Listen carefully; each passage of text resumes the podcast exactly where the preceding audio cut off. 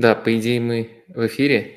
Сегодня у нас в таком э, немножко более скромном формате стрим, э, не только из-за из времени, не только из-за того, что российский футбол, э, но и из-за того, что, но, но из-за того, что некоторые технические трудности есть. Нет на сегодня красивых окошек, зато есть красивый гость. Это мой коллега по sports.ru Саша Дорский. Привет. Да, всем привет. Я думал, что ты скажешь, у нас сегодня такой бедноватый стрим, не только потому, что время, не только потому, что российский футбол, но и потому, что дождь не пришел.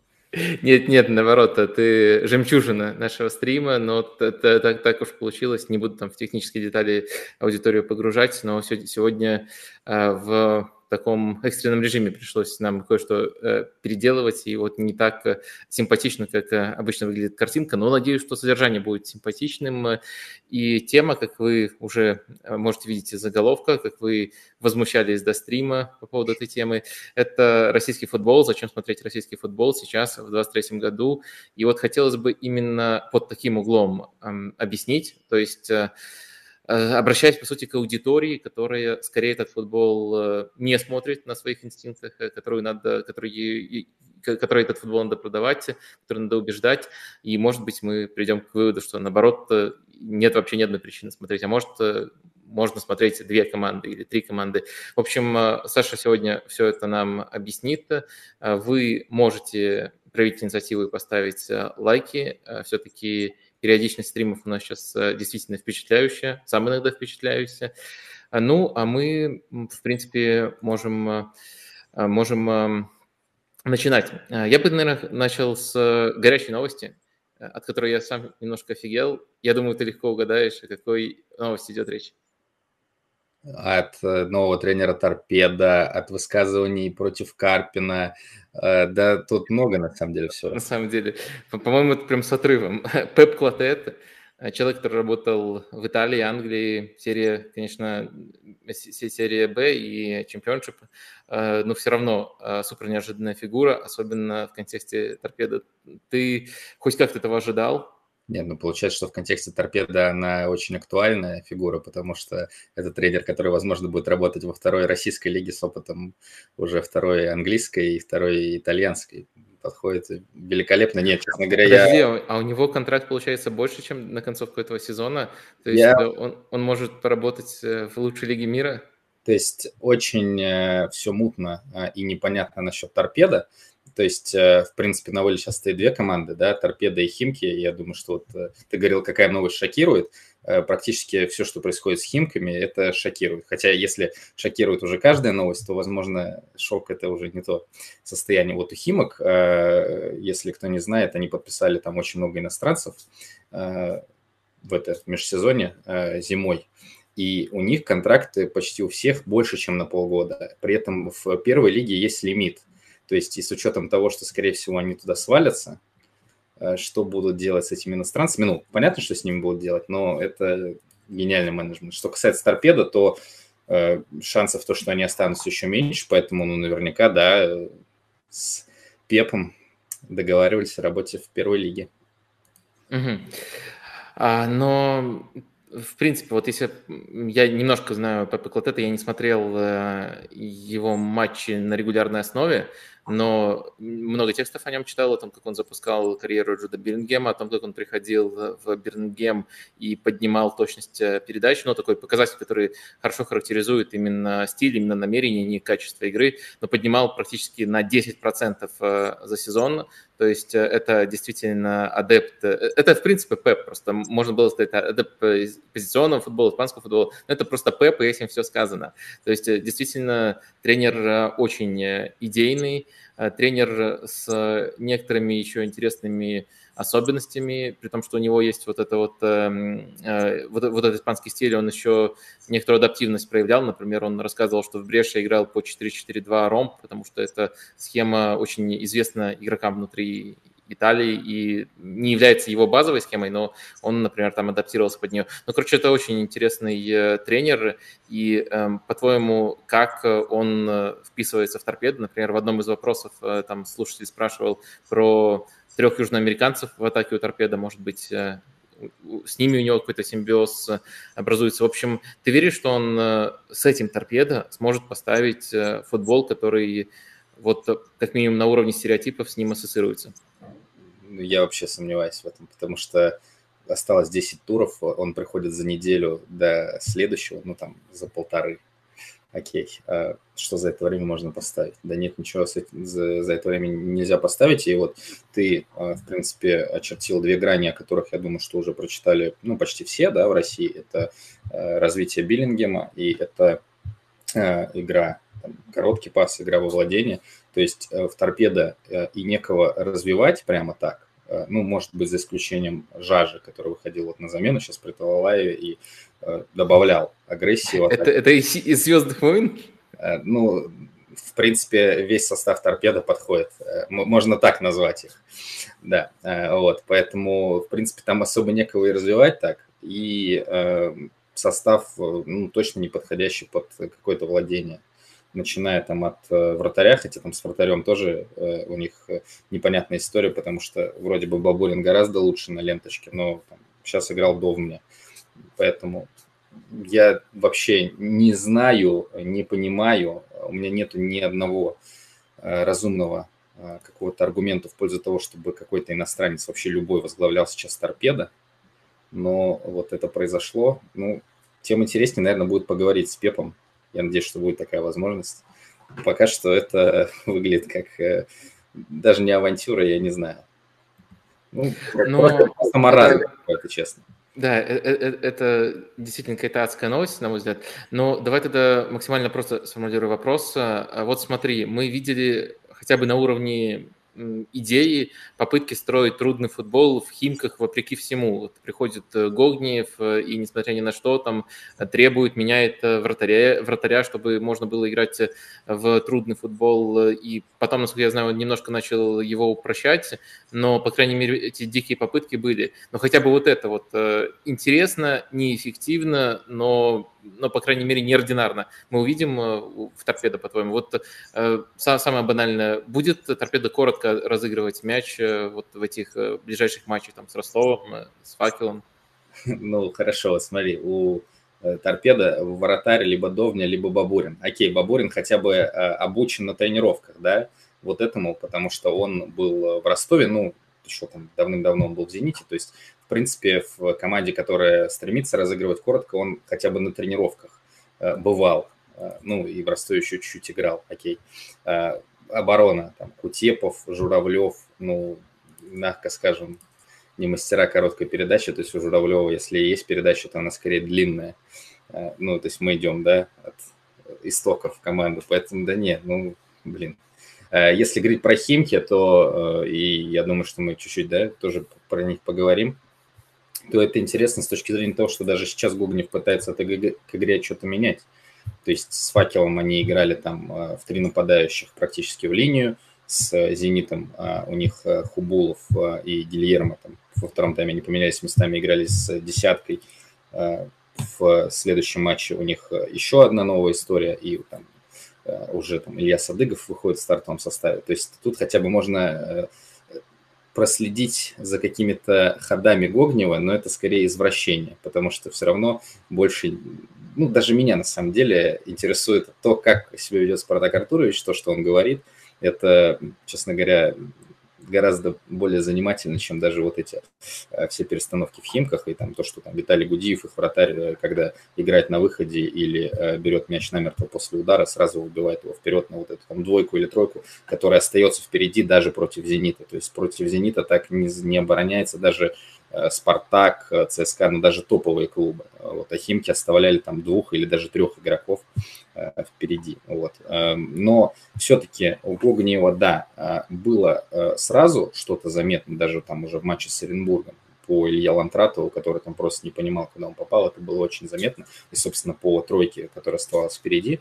Поэтому, возможно, на самом деле, если говорить серьезно, возможно, Э, в торпедо мы э, что-то сразу тоже увидим новое, но э, я достаточно высоко оцениваю Андрея Викторовича Талаева, предыдущего тренера торпеда, да, а он с этими футболистами, ну, полноценно не смог даже поставить там агрессивный прессинг, которым он славится. То есть, да, были проблески, агрессии, но этого, наверное, было и недостаточно по меркам Талалаева, и эффективность, конечно, у этого была очень низкая.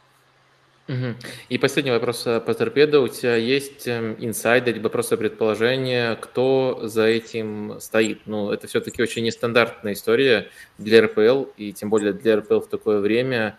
А вот э, кто может быть хотя бы идейным инициатором э, этого? Нет, вообще не представляю. То есть, если раньше было примерно понятно, кто чем занимается, там, и когда был Маслов президентом, и когда э, его сменил Геркус, э, было понятно, что очень многих игроков приглашал Талалаев, собственно, там Шляков, Кухарчук, они пришли в торпеды, не секрет, что там Трошечкина хотели, Быстрова хотели из Ахмата взять. А, но там, не договорились. Да я думаю, что Яхмат, в принципе, не совсем был заинтересован в том, чтобы их отпускать. Сейчас я вообще не понимаю, что, что происходит в торпедо. А, но, в принципе, на самом деле это достаточно нормальная история для российских команд. Э, э, очень э, иногда мутно все. Вот, собственно, со словом мутным я начинал вот этот блок торпеды, наверное, логично им и закончить. Пока что, пока что не знаю. Но, возможно, там уже там, в ближайшие дни, возможно, через неделю будет какая-то информация, и мы ее где-то обсудим. Угу. Дальше я немножко набросал список интересующих персонажей. Тут есть персонажи, которые интересуют меня и интересуют э, публику, по которым прилетали вопросы. Но перед тем, как перейти к этому, наверное, основному блоку, есть э, тоже одна тема, которую нельзя проигнорировать. Наверное, главная тема сейчас в российском футболе. И вопрос э, по ней формулируется так. Андрей в Телеграме задает.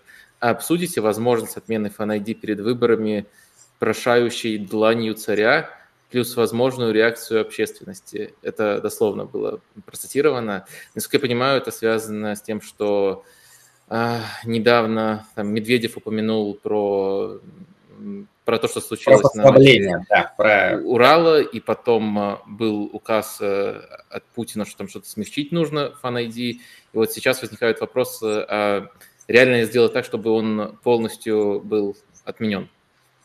А, да нет, конечно. А, то есть ответ на самом деле простой, а, потому что очень много денег вбухано, очень много денег, я думаю, что другой глагол, всем понятно, что с этими деньгами было сделано. Вот, поэтому, да, там часть расходов клубом возместили, об этом, по-моему, Ярослав Сусов писал на sports.ru, но в принципе, для клубов это вообще катастрофа, и понятно, что ни один клуб не выступал за эту историю, потому что помимо того, что они теряют какие-то деньги, понятно, что это маленькие деньги по меркам бюджетов э, на продаже билетов, э, что-то на матч-дэй, э, там, где есть матч-дэй, а все-таки в России с этим стало получше в последние там, лет пять. Ну и на саму установку этой системы это катастрофа. Честно, все выглядит достаточно, опять же, мутно. А, но э, мы обсуждаем чемпионат России, возможно, это будет самое популярное слово сейчас э, во время нашего стрима. И вот эта вся история по поводу семимесячного ребенка, а, по поводу дальнейшей реакции э, публичной, в том числе со стороны чиновников, вызывает она у меня ну, сомнения в том, что на самом деле, может быть, это и история, которая была как-то задумана изначально. Не знаю, я не удивлюсь, если это так. Вот. Но, возможно, это реальная реакция на честную историю. Возможно. Но если это все как-то спродюсировано, я совершенно бы не удивился. Угу. То есть э, спродюсировано, что заранее человек э, идет с этим семимесячным ребенком, его попросили так сделать, потом э, это не случайно попадает в спич Медведева, и дальше по цепочке это Нет, ну, то есть не то, что это не случайно попадает там в спич Медведева, то есть это же понятно, что дальше это просто те, те, вся история, она растиражировалась, и э, я не думаю, что там первые лица государства э, ну, знали, да, о том, что происходит, я думаю, что на это фанайди вообще все равно на самом деле, э, потому что, ну, если бы не было все равно, наверное, бы как-то ситуация была по-другому она развивалась, наверное, еще там полтора-два года назад. Вот. А, потому что, ну, о том, что мы придем к Fan было понятно полтора года назад. Э, слушай, я еще встречал э, предположения, гипотезы о такой тихой отмене FanID, то есть не отмене самого закона, а о том, что РПЛ, ну там же можно турниры вводить и выводить из-под FanID, РПЛ просто выведут э, из-под FanID, и таким образом вроде как никто ни под кого не прогнулся, но в то же время Э, часть зрителей сможет вернуться на стадионы, и посещаемость э, немножко потянется. Это, на твой взгляд, тоже нереалистичный вариант или такое может случиться?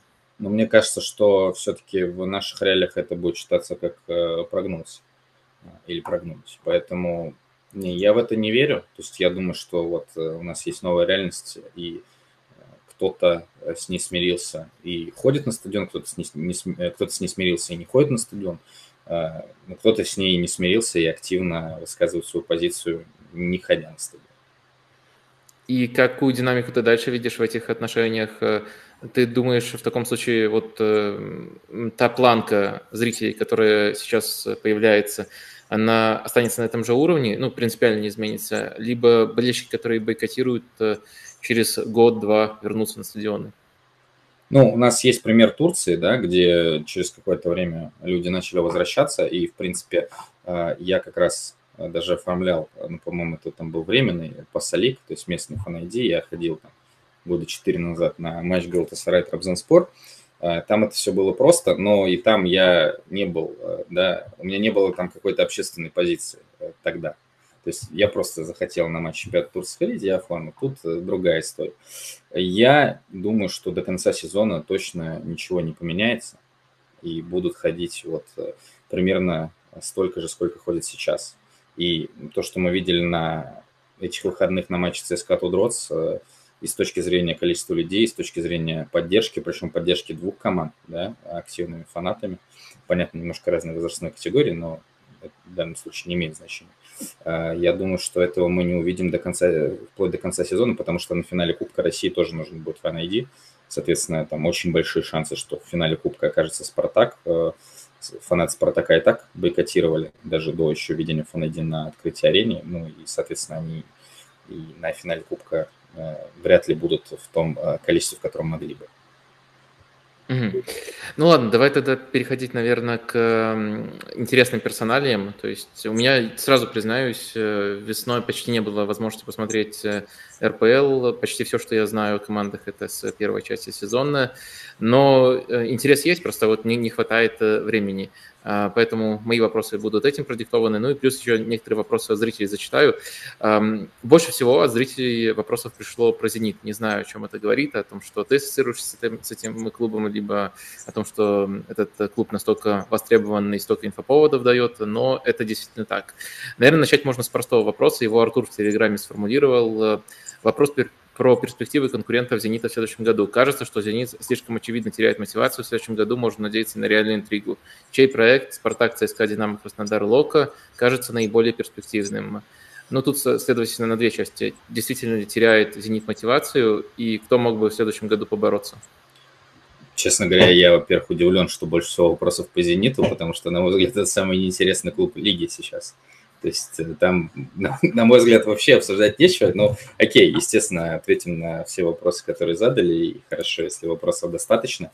А, да, есть такое впечатление, что а, бразильцы «Зенита» а, в первую очередь, да, это самое главное, теряют мотивацию, их не возбуждает, как мы увидели, даже матч ЦСКА, потому что «Спартак», да, до этого... Даже, даже российский паспорт не возбуждает? Ну, так как Малком его показал в миксе, я думаю, что он все-таки он доставляет удовольствие, думаю, в разных, в разных жанрах. Вот, а, поэтому, да, такое, такое впечатление есть, и оно у меня вообще сложилось еще на сборах. А, я видел несколько команд, в принципе, всех топов я видел вживую в Эмиратах в январе-феврале, и там «Зенит» был в плохом состоянии, и, честно говоря, ну, по нижнему, э, по матчу с нижним было просто сложно судить. Нижний вообще центр поля практически не переходил. Но и в матче с Химками были очень плохие, там минут 25-30. И с Динамо а, концовка матча после вот э, этого неназначенного, непонятно почему, пенальти на Тюкавине. Динамо полностью владела инициативой, было гораздо острее. ЦСКА первый тайм, ну, вообще гораздо лучше «Зенита» играл. Э, после того, как «Зенит» там перешел на пятерку, да, в принципе, игра выровнялась. Вообще, на самом деле, было достаточно скучно, но, тем не менее, мне кажется, что ЦСКА абсолютно заслуженно выиграл. Поэтому, да, подытоживая еще раз, такое впечатление есть, абсолютно с ним согласен. Что касается перспектив, то очень сложно об этом говорить, потому что мы не понимаем, а, кто уедет и уедут ли. Ну, понятно, что мы отталкиваемся все равно от «Зенита», и а, три главных кандидата на отъезд – это, естественно, два гражданина Российской Федерации, да, Малком и Клаудиньо, и Вендел. Вот. И, а, честно, я не вижу для них причин оставаться здесь, потому что, ну, очевидно, что Еврокубков и даже азиатских кубков, к сожалению, в следующем сезоне у нас не будет. Э, оставаться ради очередного там шестого чемпионства подряд «Зенита» я смысла не вижу. Вторая звезда будет завоевана, как э, это и хотело руководство клуба. Оно это хотело еще там, до 24 февраля 2022 года, то есть это была цель, и это была цель, которая была даже важнее там, выхода из группы в Лиге чемпионов. Э, я этого не понимаю, но это декларировалось именно так. Опять же, это было можно только принять. А, поэтому многое или почти все будет зависеть от того, кто а, и сколько человек уедет из «Зенита». А, что касается соперников, то вообще на самом деле сложно говорить, конечно, в принципе, на протяжении долгого времени о стратегии в российских клубах, после 24 февраля тем более. Но, наверное, по тому, что происходит в этом сезоне и по количеству российских футболистов в составе, по их возрасту, по, наверное, степени э, их развития даже в этом сезоне и по, соответственно, тому, что может случиться дальше, ну, это уже теоретическая история, наверное, Спартак все-таки. Но, опять же, Абаскаль может уехать, э, и поэтому... Поэтому yes. может, может что-то измениться. Ясно.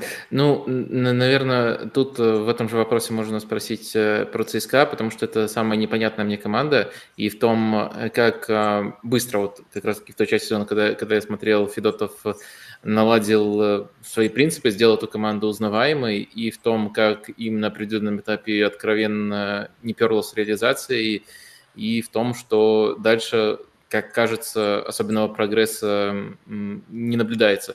Вот э, ты в ЦСКА в этом контексте не веришь в продолжение удачного этого проекта? Ну, там вроде бы все стабильно. То есть там есть э, полное доверие главному тренеру, чтобы там не писали. Главный тренер доказал в разных командах с разным составом на протяжении нескольких лет о том, что он э, может показывать временами и яркую игру, но точно стабильную. Э, который дает результат. Э, в этом смысле э, проблем я никаких не вижу. Уехать от них ну, не может никто, кроме Караскаля. Но Караскаль сейчас, да, сидит на скамейке и, насколько я понимаю, не совсем доволен тренерский штаб тем, как он тренируется. И в первую очередь его место на скамейке связано с этим. Вот. И я думаю, что реакция Караскаля тоже может быть разной на, на это, и она уже, наверное, сейчас не совсем позитивная. Караскаль не производит впечатление человека, который там будет бороться за свое место в основе, который э, после достаточно, или даже без достаточно, а яркого и эффективного начала сезона, да, сел на скамейку, который будет считать, что это заслуженно. Э, вот, поэтому я думаю, что все остальные должны остаться. Ну, наверное, еще может быть усиление там в позиции там инсайт, инсайт нападающий, то есть если человек сможет закрыть две позиции, э, да. Но все-таки э, мне кажется, что уровень российских футболистов, э, кроме Чалова, Акинфеева, э, ну и, наверное, Обликова, в ЦСКА ниже, чем вот среди лидеров Спартака. Но опять же, то есть Чалов очень хороший нападающий, проводит прекрасный сезон, но Соболев в хорошей форме, они очень разные, их сложно сравнивать, но это Соболев тоже один из лучших нападающих лиги. Точно так же там игрока уровня Литвинова, э, который бы еще мог закрыть э, две позиции, в ЦСКА нет. Окей, там есть Дивеев, ну да, Дивеев там сильнее любого правши защитника в Спартаке, согласен еще. Но, опять же, там Селихов, да, он, наверное, слабее Кенфеева до сих пор, но все равно это очень хороший вратарь. Поэтому вот с этой точки зрения, и особенно с точки зрения, конечно, атаки э, кадрово, то есть количественно и качественно Спартак сильнее ЦСКА, на мой взгляд. А нет у тебя объяснения этой динамики? Э, ну, опять же, по моим ощущениям, ЦСКА просто-напросто при новом тренере на самом стартовом отрезке выглядел лучше всего, а дальше уже не так. Э, это, может, ошибочное ощущение, либо можно как-то это объяснить? Мне кажется, что, во-первых, так, сыграл такой контраст на фоне достаточно скучного футбола Березутского. Я сейчас не говорю о том, что он был там плохой или хороший, но а, в начале же как играл ЦСКА? ЦСКА же играл без мяча, и там а, ЦСКА выбегал прекрасно в контратаке, в которых отлично себя чувствовали там и Караскаль, и Медина, и Федя Чалов. И даже там то, что в центре поля тогда играли Кучаев и Мухин, никого не смущало, да. И сейчас, как раз-таки, когда отрезки были не очень хорошие, многие задавались вопросом, если с Кучаевым и Мухиным было так классно, зачем до сих пор в стартовом составе э, играют Деллар и Мендес. Но, э, несмотря на, конечно, достаточно однообразную, на самом деле, мне кажется, игру ЦСКА, который все равно достаточно тяжело построиться, мы это видели на примере, допустим, Крыльев Советов, которые ну, с этим вообще ничего не смогли сделать. У ЦСКА. Я, я потерял а, свою гениальную мысль. А, у ЦСКА, что, что-то у ЦСКА, в общем, что, что-то про ЦСКА. А, ЦСКА достаточно, да, то есть он однообразный, но сложный футбол, контраст по сравнению с тем, что было в конце прошлого сезона, ну, за исключением 30-го тура, когда там было пиршество футбола у ЦСКА. ЦСКА до сих пор, допустим, очень хорошо обороняется, то есть на всех отрезках сезона это была очень стабильная оборона и даже там в каком-нибудь матче проигранном типа Нижнего Новгорода 0-1 домашнем, это был единственный удар соперника. Э, то есть, ну, это вот абсолютное невезение, в принципе, там было в обе стороны. Вот, э, в смысле, э, в обеих штрафных у ЦСКА. Угу. Поэтому я не вижу глобальных проблем у ЦСКА. Я думаю, что дальше это тоже будет там команда топ ну, 4, наверное, стабильно в ближайшие там пару лет. И сейчас, ну, на мой взгляд, это третья сила и команда, которая заслуживает третьего места. И, ну, я надеюсь, что она займет третье место по итогам сезона. Да, да, было бы здорово. Мне именно как э, тренерский проект ЦСКА э, симпатичен, уж точно симпатичнее э, конкурентов. Потом такой вопрос тоже, дословно его зачитаю, поскольку он достаточно интересно сформулирован. «Зенит заключил соглашение о сотрудничестве с Фенербахче. До этого похожие соглашения состоялись с Коринтиансом, Фламенго, Цверной, Сипаханом и Кайратом. Есть ли какие-то аналоги этих соглашений в Европе? Какой в этих соглашениях смысл? И можно ли устроить Суперлигу Империи Зла? А, ну, да, видишь, а с Сочи с Оренбургом даже заключать договоры не надо, да? А, то есть там, там по-братски. Э, да, классный, классный был бы турнир. На самом деле, мне кажется, что замышлялся какой-то такой турнир, э, ну, еще, понятно, до 24 февраля, и там э, обсуждалось участие Шальки и Австрии, который, который спонсировал «Газпром». И, собственно, из Шальки, из Австрии же «Зенит» играл ковырники. Вот. Но так этого турнира не случилось, и уже не случится, понятное дело. Вот. Честно говоря, ну, какого-то такого прям практического большого значения, смысла в этих соглашениях я не вижу. То есть вот сейчас вот Сипахан приезжал в Петербург, э, там молодые пацаны играли, с, соответственно, с командой старших возрастов Академии «Зенита».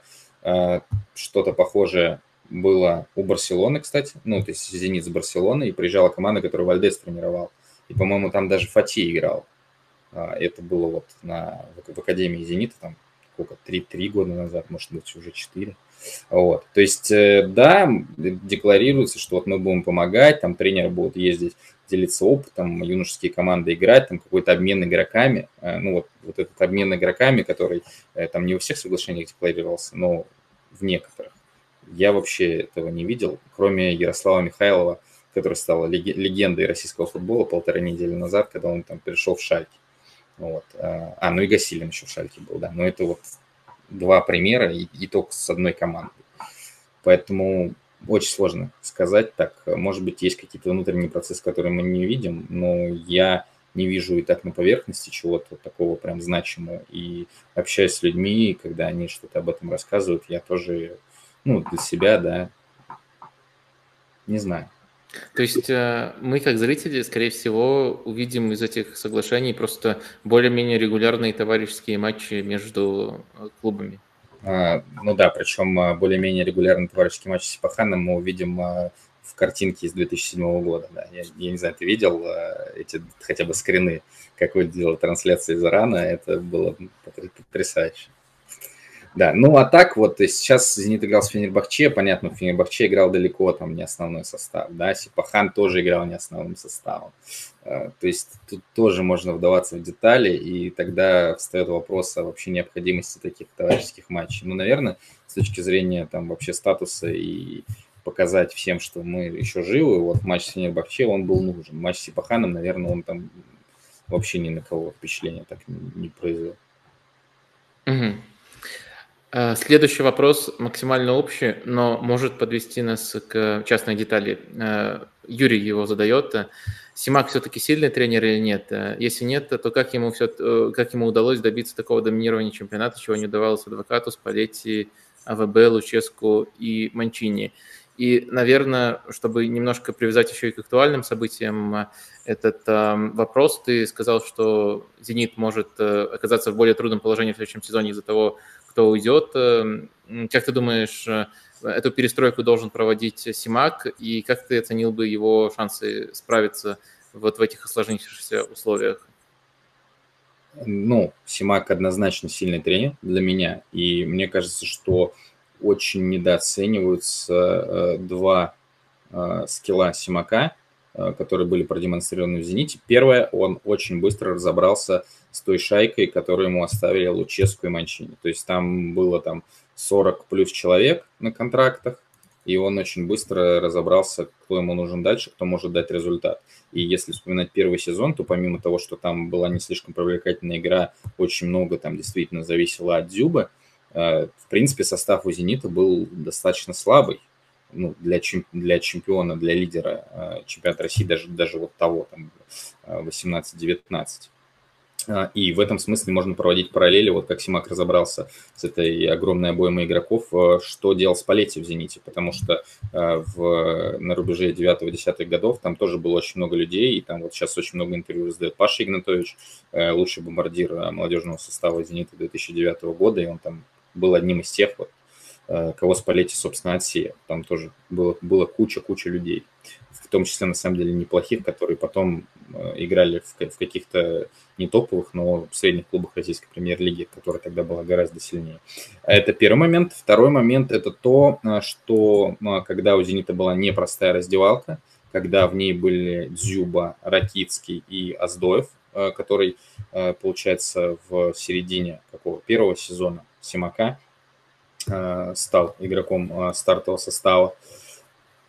Это все люди, которые имеют свое мнение, которые не стесняются его высказывать. Опять же, это на самом деле неплохо. То есть это не обязательно плохо, и это не обязательно хорошо. То есть э, это все зависит от ситуации. Но это явно люди, которые не молчат. И из раздевалки «Зенита» за годы, когда эти ребята были вместе, это было достаточно долгое время, не вылилось ничего, в отличие там от ну, понятно, в первую, в первую очередь там Спартака, ну и в Локомотиве были скандалы, в ЦСКА были скандалы, хотя ЦСКА, да, вообще ассоциируется со спокойствием, с таким штилем. Э, в последние там года три э, ЦСКА абсолютно поменялся в этом смысле. Э, поэтому мне кажется, что Симак очень хорошо управлял этим. И, безусловно, в момент, когда состав уже достаточно сильно поменялся, когда пришли а, Вендел, когда пришел Клаудиньо, а, ну, в первую очередь, наверное, Клаудиньо, хотя хронологически он пришел позже, и когда там полностью интегрировался в состав и избавился от всех своих болячек Малком, Зенит очень сильно поменял свою игру. И, ну, на самом деле, конечно, вот э, этот год мог бы дать ответ на то, что вот завершилась ли эта перестройка и дала ли она что-то Зениту, конечно, в европейском смысле, потому что ну, в прошлом году все-таки была достаточно сильная группа, а, да, Челси и Ювентус, несмотря на кризис Ювентуса, все равно это сильная, сильная группа для российской команды. И «Зенит», в принципе, сыграл нормально, гораздо лучше, чем там, в предыдущий год. Первый год тоже был неплохой, и на самом деле там была, да, были отличные игры с Леоном, с Бенфикой, была нормальная игра с Леоном в гостях, но, к сожалению, вот Лейпциг в последнем туре, конечно, подвел, но и подвел сам «Зенит» там когда разгромно проиграл Бенфики. Поэтому для меня Симак э, сильный тренер. Хотелось бы, конечно, посмотреть на него уже в других условиях, потому что он очень долго работает в «Зените», примерно столько же, сколько я отвечаю на этот вопрос. Вот. А, но э, в какой-то момент я думал, что вот-вот он сейчас уйдет, а, может быть, в сборную, Ну, в России я вижу еще два развития карьеры, два варианта развития карьеры. Для него это сборная, но не сейчас. То есть сейчас какой смысл этой сборной? А, и ЦСКА. Да, да, очевидно. А, и, слушай, если резюмировать, я уже этим комплиментом разбрасывался, но, по-моему, он вполне неплохо вписывается в то, что ты сказал. Можно ли назвать Симака локальным Зиданом? И потому как его оценивают, ну вот с опозданием к нему комплименты долетают, как и к Зизу, и по тому, как он управляет, адаптируется и э, в целом себя проявляет. Ну, наверное, то есть Симак это, безусловно, не человек, который там поменял российский футбол, да, и, и привнес в него что-то тактически новое, безусловно. Но вот аналогия с э, общением с, со звездной раздевалкой, понятно, там по, по разным меркам, у одних по мировым, у других по российским, э, может быть, даже где-то игра через навес тоже – Э, тут тоже можно, наверное, параллели, параллели провести. Поэтому, ну, да, ну, просто я не склонен ну, так прям что-то сравнивать. Э, там, не знаю, называть Пеняева новым Аршавином и так далее. Поэтому, если кому-то хочется, то да, можно, можно так. Э, я проживу без этого. А, супер. Давай заканчивать, наверное, с «Зенитом». А вот э, аудиторию он сильно интересует, хотя, хотя у меня тоже вопросов было не очень много, и ты сказал, что это самый неинтересный клуб РПЛ. Наверное, от этого еще сильнее интригует то, что мы будем обсуждать дальше. Про «Спартак» вопрос прилетел один, и в таких общих, очень общих формулировках не могли бы вы разобрать игру «Спартака» Абаскаля? А, ну, наверное, как-то лучше конкретизировать. Э, я бы спросил, вот, если тупо отталкиваться от того, что мне интересно, я просто более-менее представляю, как играли до паузы. Меняется что-то в игре тактического хамелеона, который блестяще раскрывал, раскрывал сильные качества Квинси Промеса, либо основные фишки все те же?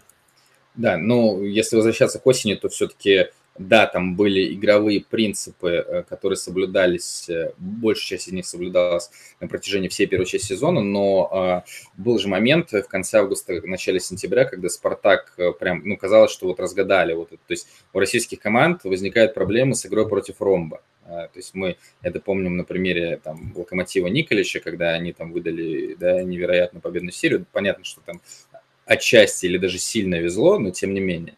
И Абаскаль даже начал строить ромб тоже, и все сначала пошло классно. Э, потом перестроился на 4-3-3, там Соболева уже начал использоваться на правом фланге. То есть там уже даже по ходу первой части сезона, несмотря, опять же, на сохранение вот игровых принципов и очень классной взаимозаменяемости игроков в позиционной атаке, что Блин, я даже не помню, при ком было последний раз, честно говоря, у Спартака. Вот прям мне в голову не приходит какой-то тренер.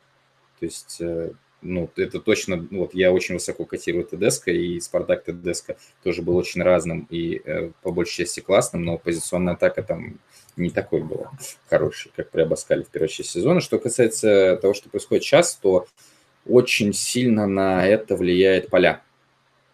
Э, то есть очень рано начали сезон из-за Кубка России, начали играть в феврале.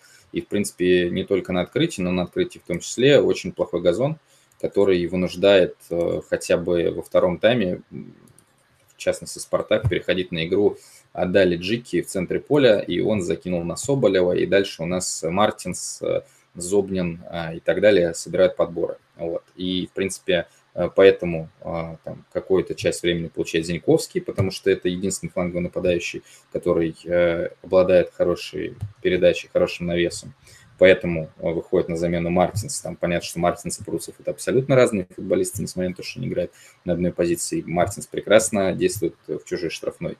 Э, в этом смысле, конечно, игра Спартака э, гораздо сильно проще стала.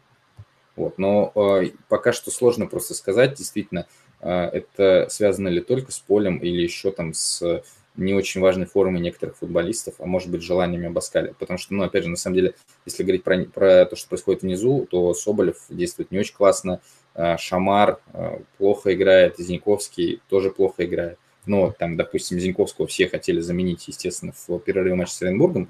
Там речь не про поле, но просто тоже плохо Антон играл и привез абсолютно а, самостоятельно первый гол.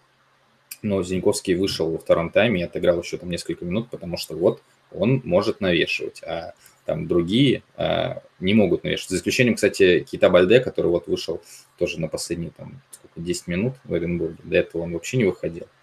Но, возможно, сейчас Бальде будет играть. Но у Бальде, как известно, ну не то что конфликт с Абаскалем, но Абаскаль недоволен тем, как Бальде тренируется. Это, по-моему, Метарейтинг списал, то есть, насколько я знаю, это правда. Хотя я видел Бальде вот в Абу-Даби на предсезонном турнире, он действовал блестяще. Поэтому это вот Бальде еще такой один э, штрих, который может э, усилить и, наверное, даже разнообразить Спартак, потому что, конечно, у него есть не только навес, как мы увидели в конце матча с Оренбургом. Бальде как раз был одним из двух игроков, о которых я хотел бы подробнее спросить. Если все-таки мы допускаем, что там конфликт будет преодолен, то тройка оптимальная в атаке для Спартака выглядит э, как Промес, Соболев, Бальде и Бальде тут справа оказывается? Смотри, э, во-первых, может быть вообще не так. То есть mm-hmm. можно играть Это такой тройкой, можно играть с такой тройкой, можно играть вот Бальде с Оренбургом вышел слева, и на сборах мы тоже его видели слева. Uh-huh. Но справа он тоже появлялся. Ну, в общем, Бальде может играть слева, Соболев может играть справа, а Промес может играть в центре. Ну, то есть такой вариант я тоже вполне допускаю вот в этой тройке, потому что были матчи в первой части сезона, когда при Шамаре, либо при Соболеве Э, Промес, либо даже, по-моему, был какой-то матч, какой-то отрезок какого-то матча, когда они были вдвоем, а, но Промес был центральным. То есть э, и при обороне, и там при атаке понятно, что у них там хаос э, часто, в финальной третьей хороший хаос, который приносит результат. Но вот это такой вариант может быть. Очень хорошей форме был и зимой, и на старте этой части сезона Миша Игнатов, возможно, лучший в своей жизни, поэтому с точки зрения, наверное, текущей формы он лучше, чем Соболев. Вот. Э, но что касается индивидуального мастерства, то, конечно, если ориентироваться только на него, то идеальная атакующая тройка Спартака, да, она вот такая, как, как ты сказал, ну и, наверное, в, в этих ролях, да, вот э, Промес слева, э, Бальде справа, Соболев в центре. Кто тебе больше всех нравится на позиции опорников в Спартаке? А там есть варианты? Какие-то? А, ну, сначала, насколько я помню, играл Умяров, его много критиковали, да, потом да. Э, Литвинов занял, и, наверное, пока еще там еще Пруцев может претендовать на эту позицию. Да, но все-таки Пруцев даже в крыльях, э, то есть, ну, на уровне РПЛ играл в трех командах, да, в Сочи выходил на замену, в крыльях э, играл в старте, но они играли в паре с его Несений. Сейчас он выходит в старте, и он играет все-таки повыше, он играет восьмерку, как и Зобнин Литвинов однозначно. То есть, э, несмотря на то, что, да, у него там бывают какие-то неудачные матчи, мне не очень понравилось, как он сыграл, допустим, в ответной игре с Локомотивом в Кубке. Это уже было сколько, месяц назад, да. Вот. Но э, мне нравится почти все, что делает Руслан, и мне кажется, что у него еще такие лидерские качества сейчас начинают проявляться, как э, в матче с э, Факелом, когда он сделал дубль. Поэтому э, или с Уралом сделал дубль. У меня уже все смешалось. Там было просто два домашних матча с судейскими решениями не в пользу Спартака. Вот поэтому они как, как один воспринимаются. еще и с тем, как э, Спартак упрощал игру. Ну, в общем, да, Литвинов сделал дубль, чего мы раньше не видели.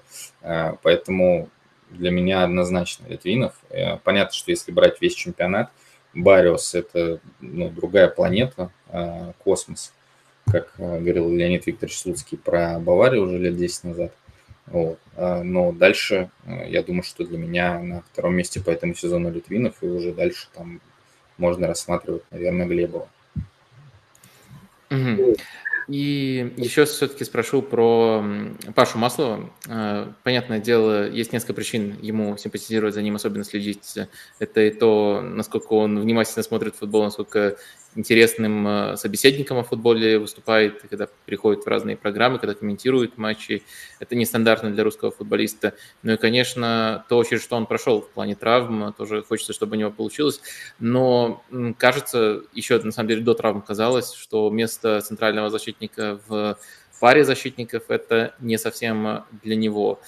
Э, можешь тут меня переубедить, либо наоборот закрепить это ощущение? Я абсолютно согласен. И более того, мне кажется, что и место защитника в четверке, особенно как мы видели на молодежном Евро, да, уже два года назад, э, ну, это совсем не его. То есть, к сожалению, э, я очень хорошо отношусь к Паше, и помимо того, что ты сказал о нем, ну, наверное, больше как о человеке, да, Паша, который обладает светлой головой на поле и во, во всех смыслах этого слова, обладает прекрасной техникой и передачей, не совсем свойственной для российского защитника. Но, к сожалению, пока что это только тройка, право центральный защитник, да. И вот э, особенно, знаешь, когда много пространства надо оборонять, и вот второй тайм с Оренбургом, то есть его Абаскаль даже по ходу второго тайма заменял, заменил, потому что Паша абсолютно не справлялся там с контратаками Оренбурга, там особенно там еще там, ну, много, в общем, кто его на самом деле обыгрывал, то есть там даже конкретизировать не надо игроков Оренбурга.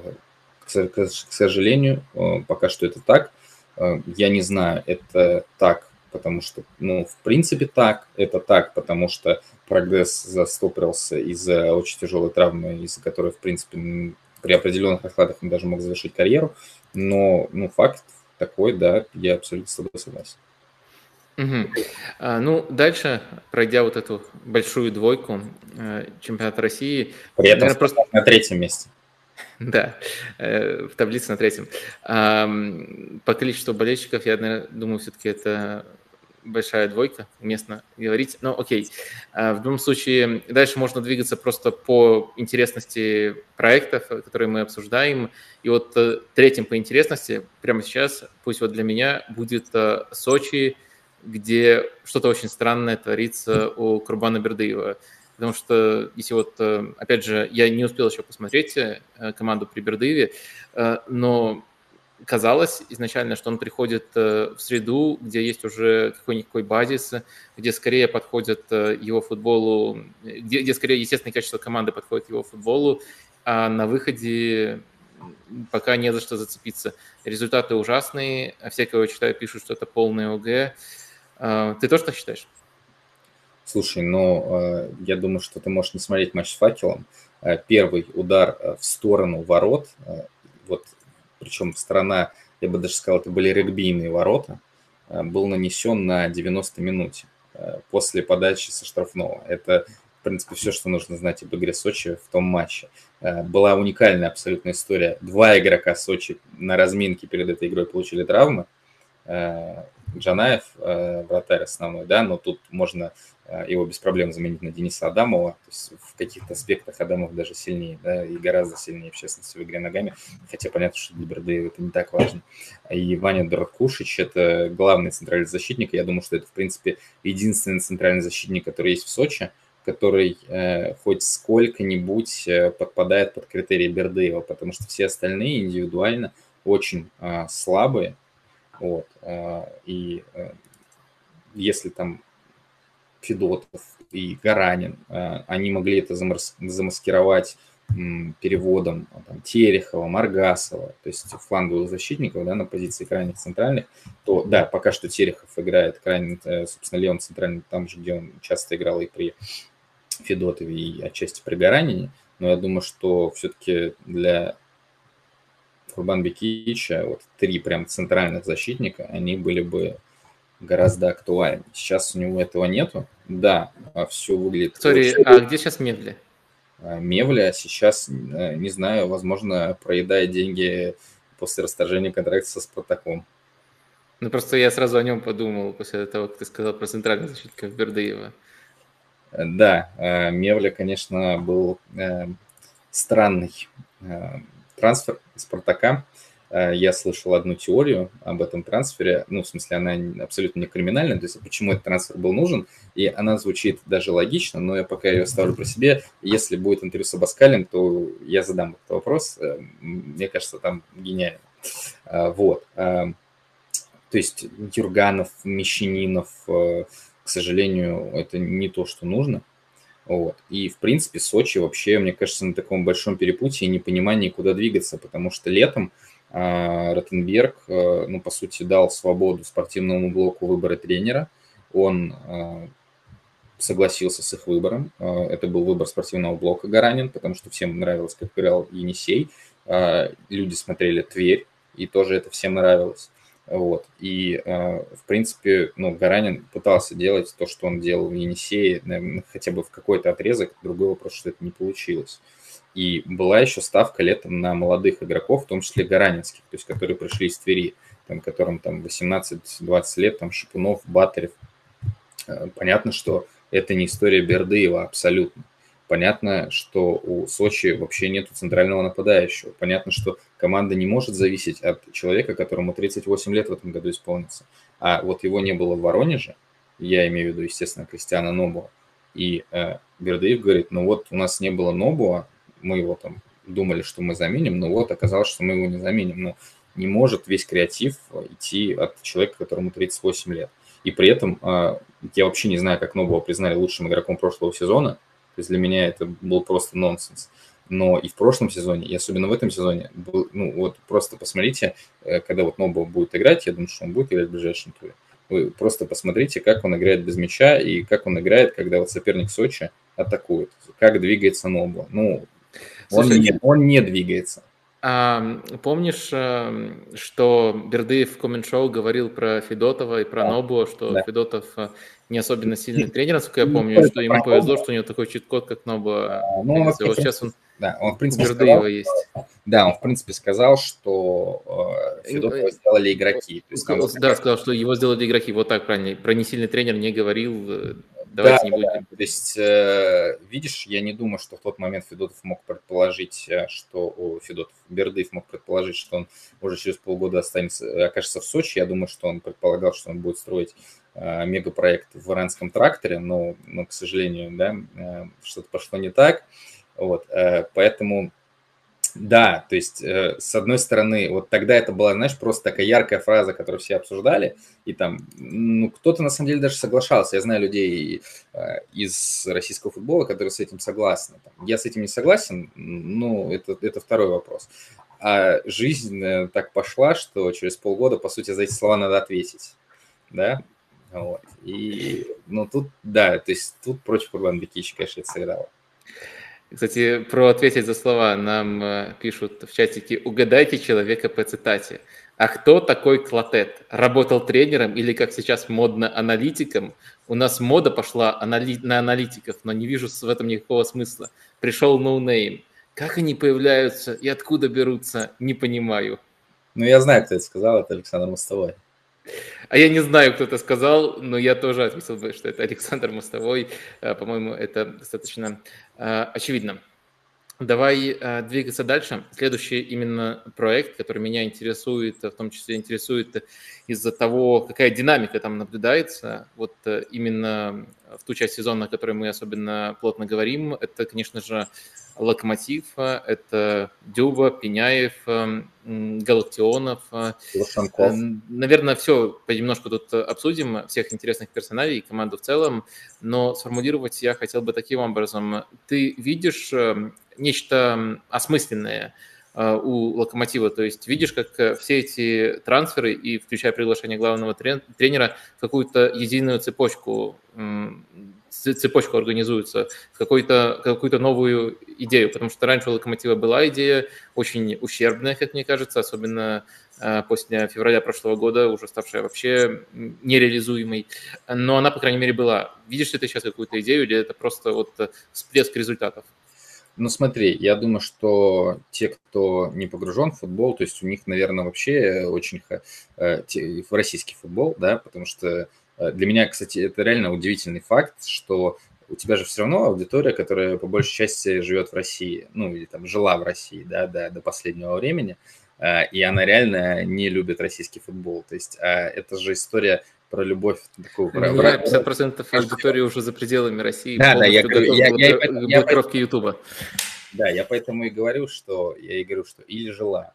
Вот. Э, ну да, то есть для тех, кто не погружен в контекст, для них это вот просто какой-то набор фамилий, там, Нагорных, Ульянов, там, Кушенков, там, где-то Поляцкин рядом. Да, то есть э, на самом деле, ну, понятно, что э, система есть. И это все люди, там, ну, кто-то рядом с клубом, кто-то прямо в клубе на должностях, как Нагорных и Ульянов. Это люди, которые были в Чертаново, которые знакомы с друг с другом э, много лет и которые, э, ну, подняли Академию Чертанова до э, статуса одной из лучших академий страны.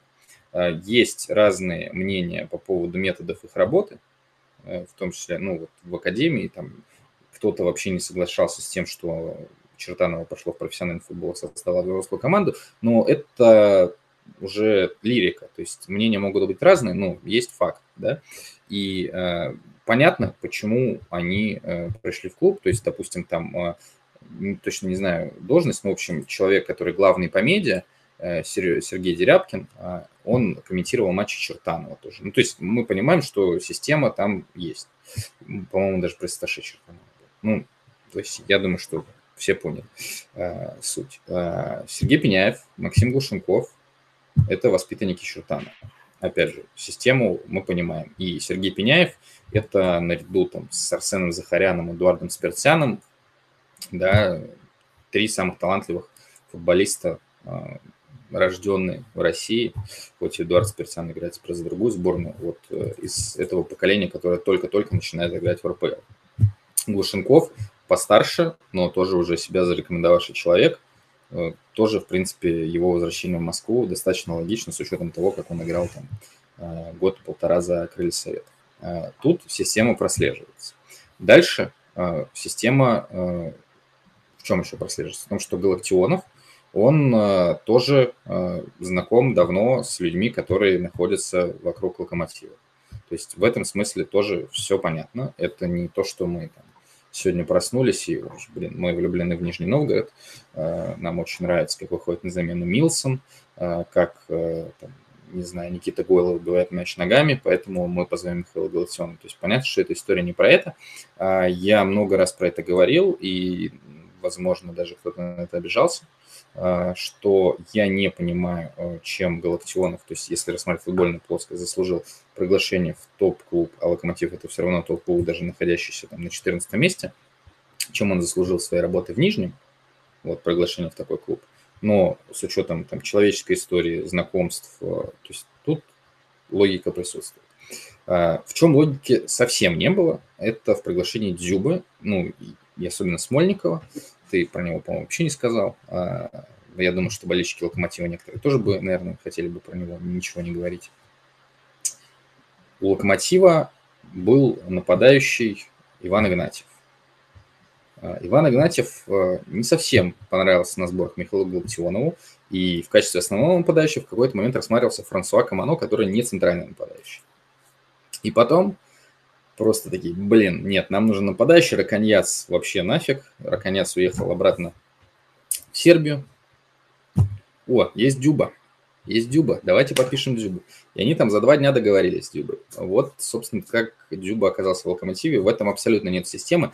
И еще в этом нет системы, что, что, что подчеркивает ситуация Дюба, который э, был, э, возможен был его переход в торпедо, и возможен был его переход в нижний. И то есть этот, этого варианта могло быть просто просто не быть на рынке. Вот. Поэтому, э, а в принципе то, что Локомотиву нужен был нападающий, ну это было понятно, я не знаю, на старте сезона, когда решили, что Изидор будет играть слева, а не в центре нападения. Угу. Слушай, а насколько раздута эта история с тем, что от Зюбы все отказывались? Э, ну, я помню, у нас выходила колонка Саши Головина про то, что Дюба Роналду, и что похожим образом от них отказывались. Э, но вот, э, по-твоему, действительно в российском футболе все достигли такой, такого уровня зрелости, что могут звезду уровня Дюбы не взять, потому что он не подходит под стиль, под требования конкретного тренера? Да не, стиль, я думаю, бред полный. Ну, угу такими категориями никто вообще не рассуждал. Я думаю, что э, в основном рассуждали про м, раздевалку. Ну и я думаю, что аргумент по поводу того, что он э, плохо провел 2022 год, он тоже был в ходу. И, в принципе, на самом деле, вот этот аргумент я могу понять. Другой вопрос, э, могут ли руководствоваться, могут ли руководствоваться этим аргументом команды, которые находятся на 16 и 13 месте. То есть, да, то есть тут тоже вопрос, когда вы вообще не забиваете там при Талалаеве, то есть можете ли вы вот этим руководствоваться, и в торпедо же, то есть э, Геркус приглашал Джубу Талалаев, э, ну, все слышали эту историю, ну, то есть, насколько я знаю, Талалаев не говорил, что нет, нам не нужен Джуба, да, то есть там были определенные условия, определенные расклады, но там не было жесткого нет. А от некоторых людей в торпедо, насколько я знаю, было жесткое нет. То есть там вот такая история. Что касается Нижнего, то э, губернатор э, Нижегородской области Глеб Никитин был за. Э, насколько я понимаю, Равиль Измайлов, генеральный директор Нижнего Новгорода, был не очень за. И, собственно, он даже публично говорил, что нам Дзюба не нужен, а потом через пару дней возникла новость о том, что Дзюба близок к подписанию контракта с Пари И, конечно, э, Равиль Измайлову был, пришлось бы как-то отвечать тоже, э, если бы Дзюбу подписали. Поэтому стиль отметаем, вообще нет. Э, раздевалка, да. Зарплаты, я думаю, что тоже нет, потому что, насколько мы понимаем, у него по меркам игрока его статуса, у него зарплата в Локомотиве, ну, очень низкая. Ясно. Э, слушай, э, тебе не кажется, что у Локомотива, если этими игроками правильно распорядиться, какой-то просто фантастический подбор именно на атакующие позиции футболистов? То есть, получается, Пеняев, э, Глущенков, Жемлединов, Камано, Миранчук, Изидор, Дюба.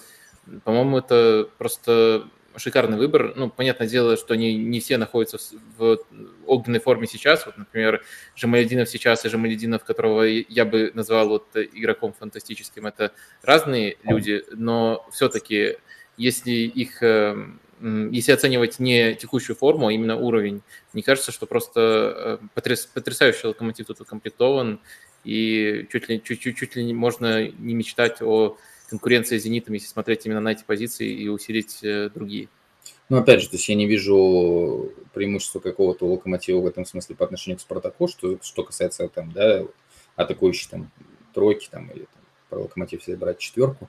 А, Рифат очень хорошо вышел на замену в матче с Краснодаром, его заменили, у него была обратная замена из-за тактических соображений, и Рифат все-таки, то есть э, нужно сделать да, скидку на то, что ну, у него была очень серьезная травма. То есть он, он поэтому сейчас э, не тот рефат, э, которого мы видели перед этой травмой и в, вот это, в этом ромбе Марка Николича. Да, я абсолютно согласен, что это сильная атака, но мне кажется, что все равно ты чуть-чуть ее переоцениваешь. Э, почему? Потому что, ну, Камано, мне кажется, что вообще не впечатляет. То есть э, даже сейчас, мне кажется, что это, в принципе, будет игрок скамейки в, в оставшихся 10 турах в основном.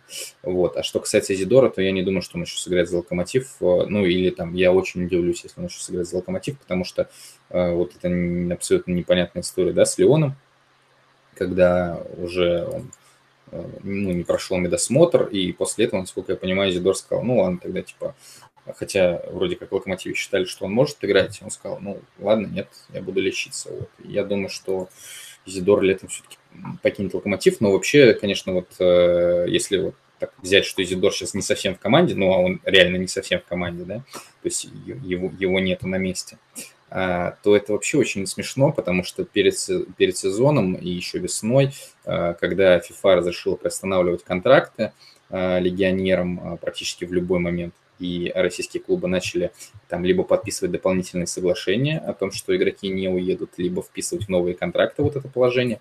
В «Локомотиве» единственный человек, который не подписал это соглашение о том, что он не уедет, был Камано. И в итоге Камано единственный, кто остался. Угу. Вопрос от Алексея, тоже про атакующего игрока, тоже из Лока. Э, как считаешь, Пеняеву лучше было остаться в крыльях э, еще на год-полтора, или перейти в топ-5, или перейти в Лока? Э, где для него лучшая ситуация? Да, мне кажется, для него везде хорошая ситуация, потому что он... Я шокирован его игрой, честно, приятно.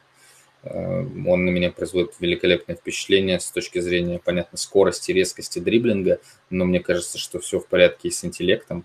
Есть удар, то есть э, он, мягко скажем, не маленький мальчик, то есть он такой плотный. Э, он, я с ним не знаком лично, то есть так только по интервью могу судить, но и по вот этому впечатлению, и по тому, кто с ним знаком, то есть у него голова на плечах, все в порядке я вообще не вижу таких прям откровенно слабых мест у него. А, поэтому в «Локомотиве» сейчас он играет в стартовом составе так же, как он играл и в «Крыльях». Я, я в этом смысле не вижу разницы, но помимо того, что, наверное, в «Локомотиве» он все-таки играет с более качественными партнерами. Вот. Mm-hmm. А, то есть мне кажется, что в этом смысле интереснее рассуждать о Глушенкове на самом деле, потому что Глушенков а, у Осенькина в крыльях играл все-таки такого центрального нападающего, хотя, допустим, когда они играли да, в паре с Сарвели, то есть Сарвели был чуть ниже, но они, считай, играли и без чистой девятки, и без чистой десятки, то есть это такие оба девять с половиной, наверное, игроки, причем, да, ну, в, в разные стороны, получается, у них вот это 0,5. А, Глушенков вообще не использовался как центральный нападающий на сборах. Его попробовали справа, он выходил справа и э, в официальных матчах в начале. Мне кажется, это вообще не его позиция, потому что у него отличное первое касание, отличный удар, он чувствует момент, отлично находит место в штрафной. И вот то, что в последних матчах ну, с Краснодаром это было не так, конечно, э, он все равно вышел на правый фланг по Шарифату, там, вышел в середину, но э, мне кажется, что место Глушенкова, оно все-таки вот в середине, там, вторым нападающим под Зюбой. Но, опять же, тогда нужно искать место для Антона и для Рифата. Антон, к сожалению, последний матч проводит не очень хорошо. Его агент Вадим Шпинев говорит о том, что Антон хочет уехать, но у него контракт еще, по-моему, до... Ну, то есть еще один сезон. Но, опять же, опять же, вот сам, да, видишь, вот, то есть вроде бы так по именам все сильно, это действительно индивидуально очень сильный футболист, на, особенно на уровне нынешнего чемпионата России. Ну вот если вдаваться в детали, то есть Рифат только после травмы, Камано в не очень хорошей форме, Изидора нету, Миранчук э, в непонятном состоянии, и мы остаемся с тем, что сейчас э, действительно гарантированно могут давать результат Джуба Пеняев и Глушенков. Угу. И из всего, что ты сказал, э, мне кажется, возник э, еще один э, вопрос, достаточно очевидный. Как ты думаешь, с этим локомотивом Осенькин проделал бы лучшую работу? Ну, по крайней мере, пока, конечно, маленький отрезок у Галактионова, но теоретически он лучше подошел бы этому локомотиву для, самых, для борьбы за самые высокие места, чем Галактионов? Ну, то есть Осенькин был такой, да, вариант на поверхности с точки зрения того, что угу, именно. Он, он просто работал, опять же, со всеми этими людьми, а, кто руководит локомотивом, да, но вот по определенным причинам, опять же, возможно, когда-то их э, люди раскроют, э, выбор был не в его пользу.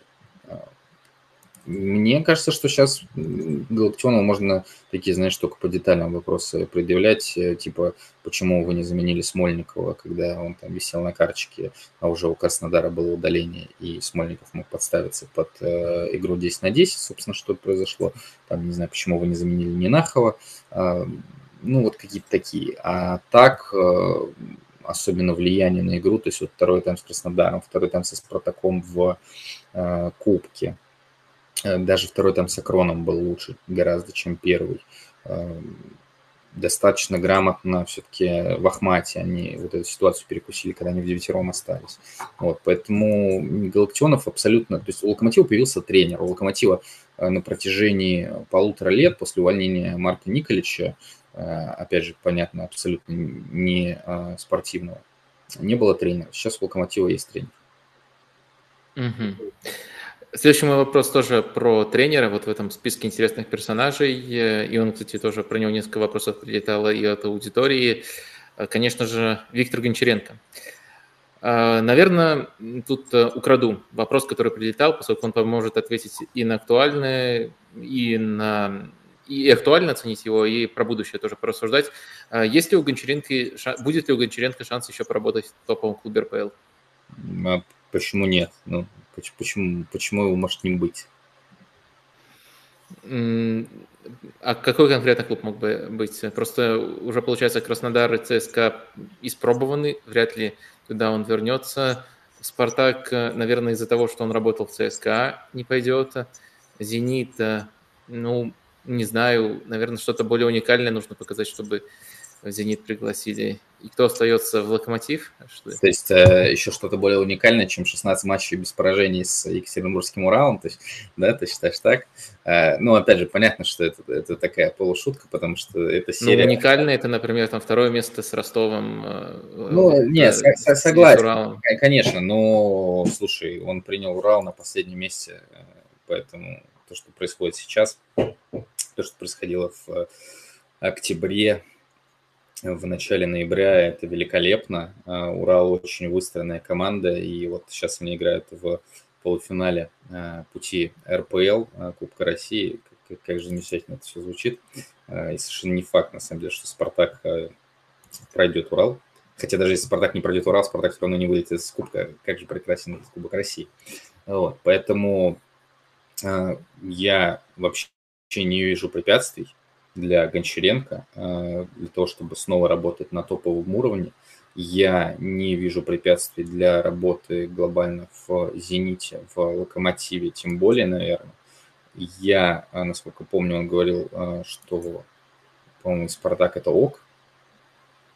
По-моему, вот э, он что-то в этом духе говорил. А, то есть, что типа, он допускает такую вероятность. Mm-hmm. Но это лучше погуглить. Возможно, я сейчас просто все переврал, но вот почему-то у меня в голове такое. Вот. А, но даже если мы отметаем Спартак, окей, то Локомотив, э, Зенит, ну, вообще не вижу проблем. И, э, ну, вот опять же, кто знает, с учетом развития э, отрицательного роста российской премьер-лиги, кто знает, на каком месте окажется Урал даже плюс-минус тем составом, который есть. Но у Гончаренко же не только там, да, сделал Урал организованной командой и настроил там стандарты, а, но он же и влияет глобально на селекционную политику. То есть э, то, что нужен Лазар Анжелович, да, который сейчас немножко подпотух, но который выдал прекрасную осень, это был выбор Гончаренко. И он настоял на то, что нужно выделить деньги на этот трансфер, потому что Урал был согласен подписывать на эту позицию Салтмурада Бакаева из Рубина. А, то, что Егор Филипенко да, из Батэ оказался в Урале, ну, все понятно. А, Астон Урунов да, это неудачный, неудачный трансфер, но, тем не менее, трансфер, на котором настоял Гончаренко. Юрий Газинский, человек, который сначала, ну, он все это рассказал в коммент-шоу, да, по сути, э, то есть человек, который сначала там отказался от предложения Урала, насколько я понимаю, Григорий Викторович Иванов, э, президент Урала, был достаточно обижен на Юру, э, и Гончаренко настоял уже, придя в Урал, что нет, нам нужен Газинский, поэтому Тут очень много аспектов работы Гончаренко, не только как главного тренера на самом деле. Вот. А, и в Урале достаточно квалифицированный спортивный отдел, а, там, тренерский штаб. А, поэтому почему бы Уралу, там, вот ты привел пример Ростова, да, Бердыева, или там можно привести пример Сочи, Федотова. Я, я имел в виду пример Ростова Карпина. Они сейчас а, на втором месте. Ростова, Кар... Ростова, э, Ростова Карпина.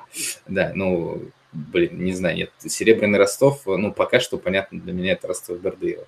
Эм, почему бы Уралу, там, не знаю, в следующем сезоне не забраться там в топ-5?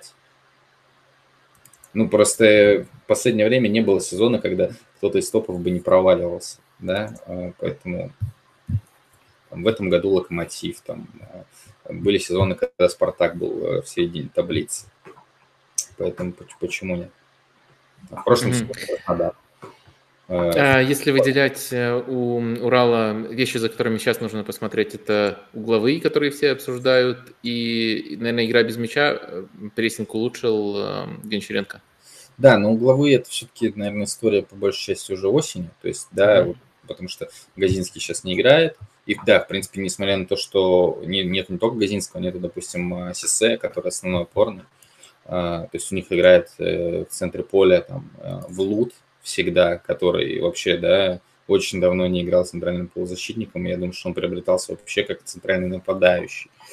Первую часть сезона он играл там на флангах, сейчас он играет центрального полузащитника, а, и играет там рядом с ним либо Сангатулин, либо Мишкич, то есть э, на кубок они играли ромбом, перешли, э, то есть там вот тоже есть перестроение, в том числе от матча к матчу, и, кстати, вот весной их стало больше, чем осенью, вот за этим следить интересно. Ну да, э, прессинг э, очень неплохой, они могут прессинговать один в один.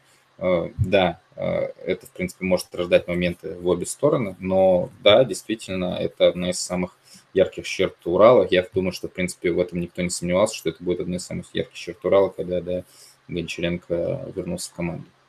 Вот в чате к нам подсказывают вариант будущего для Гончаренко. Антон пишет это сообщение. А, Рубин в следующем году может э, вернуться в РПЛ. И вот э, если с позиции Гончаренко смотреть, э, что, на твой взгляд, было бы круче, возглавить такую команду, как Рубин, либо остаться в Урале?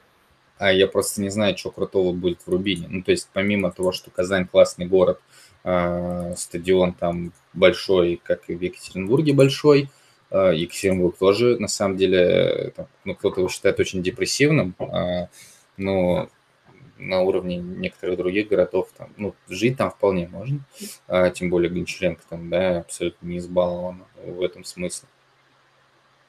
А у Рубина, ну, я не понимаю, что будет составом, допустим, в следующем году. Я практически убежден, что они выйдут в РПЛ вместе с Балтикой, но там что будет э, с Зотовым, э, Мартыновичем, Кабутовым, то есть вот такими людьми, которые уже ну, в достаточном возрасте, а кто-то уже даже, кажется, за предельном возрасте. Ну, то есть Рубин вроде как собирал состав Э, это дело еще, да, там, Сайманов, Яровинский, Слуцкий, для того, чтобы... А, если, если, если просто на ресурс посмотреть, то у Рубина он не более внушительный, чем у Урала. Вот, допустим, Рубин вернулся в РПЛ, и у кого ресурс больше? Ну, э, с точки зрения вратарей точно у, у Рубина больше, потому что ты прикинь, реально, команда играет в ФНЛ, и у них вратари Белинов и Дюпин. Ну вот, команда, команда ФНЛ. Э, Белинов Жесть. и Дюпин ну, просто дичь. Uh, да, то есть, ну, uh, несмотря там, ну, я с скромным уважением, на самом деле, отношусь uh, к Яровинскому и Слуцкому. Яровинский, мне кажется, вообще очень, очень разумным человеком. Вот, но, то есть, когда они там говорят, что у нас там была не галактика с, первой лиге, ну, это звучит достаточно, достаточно странно. Вот, да нет, да урвало нормальный состав сейчас. Ну, почему? Тем более, наверное, они еще как-то усилятся, там под Гончаренко какие-то деньги найдут. А, хотя, в принципе, последние годы до Гончаренко у них как раз денег не было, и там под Шалимова они не готовы были тратиться, и под э, предыдущих тренеров. Вот. Но под Гончаренко, я думаю, что парочку еще усилений, если все будут в строю, там Сесе вернется, Газинский сохранит вот уровень первой части сезона, несмотря там на то, что ему уже там 34, конечно, многовато. Но там, пожалуй, пожалуй, вот, ну, мне в этом сезоне нравится пара Эмерсон Филипенко. А, Бегич, наверное, послабее выглядит, но вот центральный защитник один. Вратарь у них прекрасный, и вратарь, я думаю, что у них останется Помазон, потому что Акинфеев, видимо, не закончит. А, Бивеев одно из открытий сезона с точки зрения агрессии, объема игры в атаку, мне кажется, вообще все неплохо. Центр поля укомплектован, нападающий, ну, опять же, Каштанов сейчас чуть подзатух, но возможно. Нормальный состав, нормальный состав. Ну, супер. Тогда к следующему вопросу. Он э, весьма нестандартно сформулирован Арсением. Считаете ли вы нормальным, что комментатор Масаковский может половину первого тайма матча Краснодара рассуждать о том, насколько плохо, что Спирсан не уехал летом, и насколько срочно ему надо уезжать сейчас? И в целом говорить про игрока, как будто его уже продали. Это нормальная практика в Европе? Нет ли в этом неуважения к клубу. Ну и, наверное, тут же можно в целом про перспективы Спирцана рассказать. Э, ну, смотри, с точки зрения работы комментаторов э, европейских, я думаю, что ты лучше меня знаешь. А вот, э, к сожалению, после того, как я начал работать в российском футболе, это произошло уже достаточно давно, я стал гораздо меньше смотреть европейского футбола. То есть, и действительно, между матчем, там, каким-то даже предтоповым в Англии, в Италии, я выберу торпеда факел. А, да, то есть вот в, в этом сезоне практически обязательная программа, конечно же, это Наполе Лучано Спалетти. А, но на больше в прямом эфире, что касается чемпионатов, наверное, меня хватает очень редко, и остальное уже Лига Чемпионов, Лига Европы. Ну, тут э, коротко можно ответить, особенно если имеется в виду иностранные комментаторы, им просто не свойственно на такие темы там полтайма рассуждать. Дело даже не в том, уважение либо неуважение к клубу, э, просто там нет вот таких вот длительных отвлечений, которые описываются со слов нашего слушателя в этом э, вопросе. Ну, в принципе, с этим разобрались. Э, про самого Спарсана давай скажем пару слов. Как, каким видишь ты его продолжение карьеры и перспективы? Да, мы познакомились с ним этой зимой. Э, на sports.ru выходило интервью. Э, я думаю, что э, те, кто не читал и там особенно не видел коммент-шоу, потому что часть вопросов все равно пересекалась, ознакомьтесь. Мне кажется, что Эдик очень разумный парень, очень хорошее впечатление на меня произвел. И при этом он абсолютно был не зажат, особенно там после первых 50 минут разговора.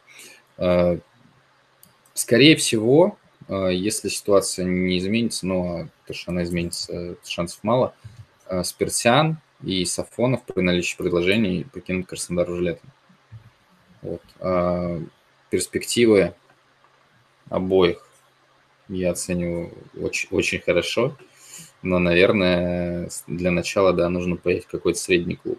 А, наверное, в перспективе Спирсиана я оцениваю выше, потому что не только потому, что у него есть армянский паспорт, он сейчас играет за сборную Армении, а, но и потому, что у него а, агенты, то есть у него там авторизация на два окна, по-моему, два окна, это вот включая зимнее, то есть еще одно осталось, но, возможно, там продление, Stellar. То есть это, да, это огромное агентство, у которого топы АПЛ и других топовых лиг, и они, насколько я понимаю, за ним серьезно следят, с ним серьезно работают. И это тоже большой фактор, который нельзя недооценивать. Что касается игры, то есть ну, в сборной Армении мы сейчас видим, что он там не первый раз, да, там играл восьмерку. Это чуть-чуть отличается э, от того, что есть в Краснодаре, но, опять же, э, там, интеллект, э, стандарты, что тоже, да, большое его конкурентное преимущество. Uh, умение, там, в принципе, даже двумя ногами отдать uh, очень хорошую передачу. Удар у него хороший. Uh, ну, и вот это балансирование, получается, между позицией восьмерки, десятки, эм, это хороший набор. Супер. Еще один персональный вопрос, ну, персональный в смысле про отдельного игрока. Что делать Саше Коваленко, потенциально наш Мусад Дембеле? Э, что делать ему этим летом? Всеми силами оставаться в Крыльев, либо уходить э, куда-то, возвращаться в Сочи, чего не хотелось бы автору вопроса. Э, ну, я тебе добавлю, действительно ли Саша Коваленко такой игрок, который заслужил персонального вопроса, персонального внимания? Ну, конечно, давай ответим, что ему максимально делать. Ну, получается, ты вообще не смотришь российский футбол, если ты задаешь такой вопрос. Uh, нет, нет, нет, я в, в принципе тоже обращал на него внимание, но хотел бы от тебя верификацию не, вообще, получить. Честно, один из моих любимых игроков в чемпионате.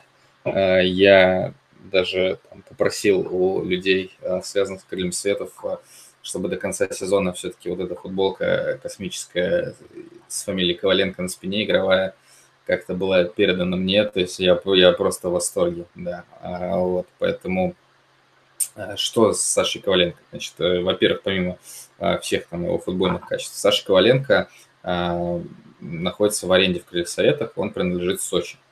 А, соответственно, много строится теорий э, о том, что Саша Коваленко в любой момент может оказаться официально в «Зените» и, наверное, уже даже физически.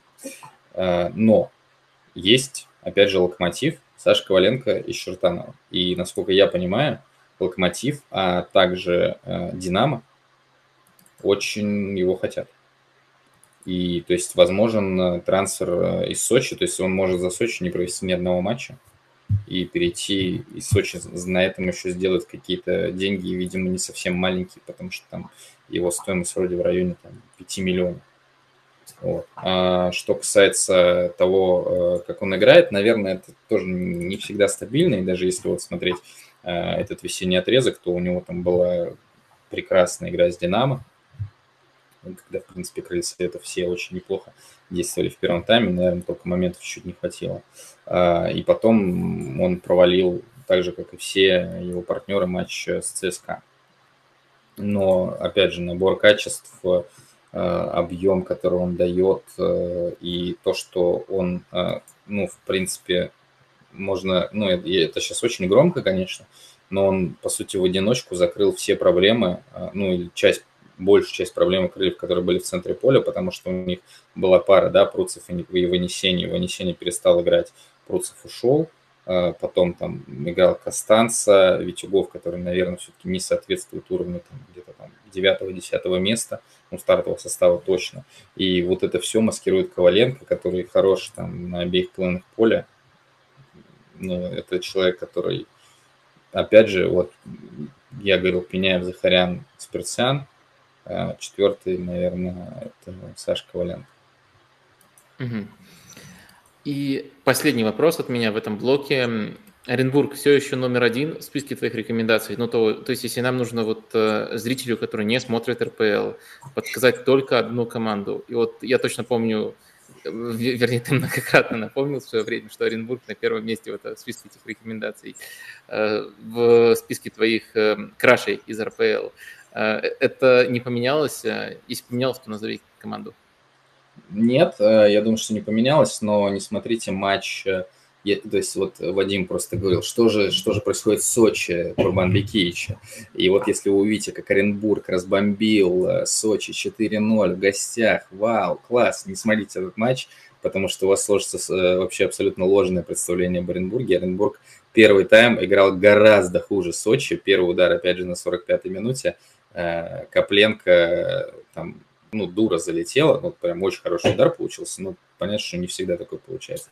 Э, тут же начало второго тайма, стандарт, автогол Нобу, ну и все, игра закончилась, там дальше Оренбург убегал в контратаке. Вот э, поэтому можно начать там ознакомление, там, матч вот с Краснодаром был, со Спартаком сейчас, э, с ЦСКА был такой неплохой матч, который, наверное, и больше, больше обнажил минусов Оренбурга. Э, в домашних матчах, чем там, матчи с другими соперниками. А у Оренбурга при всей прекрасности там, а, латиносов а, в первую очередь Вера, Флорентин, Флорентин сейчас не играет, но Флорентин тоже отличный, Марин эпизодически очень классно играет, Мансилиан набирает, и сейчас это, вот, наверное, там второй игрок в Оренбурге. При всем при этом, конечно, у них есть очень большое расслоение в качестве игроков между вот этими аргентинцами, между всеми остальными. А, у них, у этих аргентинцев не всегда есть желание отрабатывать сзади, а, что накладывается еще на индивидуальный класс защитников, на скорость защитников, там особенно когда играли Гуйкович Сиваков в центре защиты. И это рождает большие проблемы сзади, но плюс у них э, уже, по сути, третий основной вратарь за сезон. Тоже это о многом э, говорит. То есть сейчас, кто у них играет, Сысуев, он вообще у них третий вратарь был в начале сезона. Поэтому, э, опять же, не понимаю, почему они вратаря не взяли. То есть не знаю, даже хотели или нет, потому что то, что я слышал, вот в основном центрального защитника искали. И, собственно, его нашли Перес, тоже аргентинец. Поэтому, да, Оренбург э, большая рекомендация. Я надеюсь, что они еще чуть-чуть доберут под конец сезона и а, они точно не станут лучшим новичком в истории лиги, потому что это навсегда, я думаю, что место себе забронировал казанский Рубин 2003 а, колена Дениса Евсикова, вот, но где-то близко Оренбург может быть. Угу. А, все-таки этот а, блок с вопросами по персоналям и по клубам а, не отпускает нас. Это не совсем последний вопрос получится. В чате просто еще один пролетел, а я не хочу в других блоках его задавать. А, Евгений спрашивает э, просто про Карпукаса, просит спросить про Карпукаса. Тебя, наверное, немножко а, разовью. Напомню тем, кто этого не знает, что у меня в «Локомотиве» на схожей позиции есть э, любимчик. Мне очень нравится Куликов, но я, конечно, не слепой фанат. Я вижу его недостатки, особенно без мяча. А, поэтому вопрос двойной. Перспективы Карпукаса и, следовательно, поскольку они, э, можно сказать, конкурируют, э, есть ли шансы у Куликова еще заиграть в «Локомотиве»? Да, но видишь, то есть слово конкуренция по отношению к этому сезону относительно Карпукаса Куликова это все-таки очень, э, очень натянуто. Согласен, согласен. Карпукас намного лучше. Просто там, это там... Дав, давняя симпатия у меня. То есть мне кажется, что в центре поля у Локомотива, если кто-то должен с кем-то конкурировать, то это, ну, соответственно, любой полузащитник, который сидит на скамейке, э, с Дмитрием Бариновым. То есть э, уровень игры Дмитрия Баринова, мне кажется, гораздо ниже, чем уровень игры Артема Карпукаса и в весенней части сезона, и в осенней части сезона, когда Баринов играл в центре поля, потому что он всегда играл в центре поля, иногда, играл в центре защиты. И вообще вот э, сейчас про Баринова чуть в сторону. То есть у Локомотива была, опять же, для людей, которые не следят за РПЛ, э, одна из ситуаций, которая характеризует Локомотив.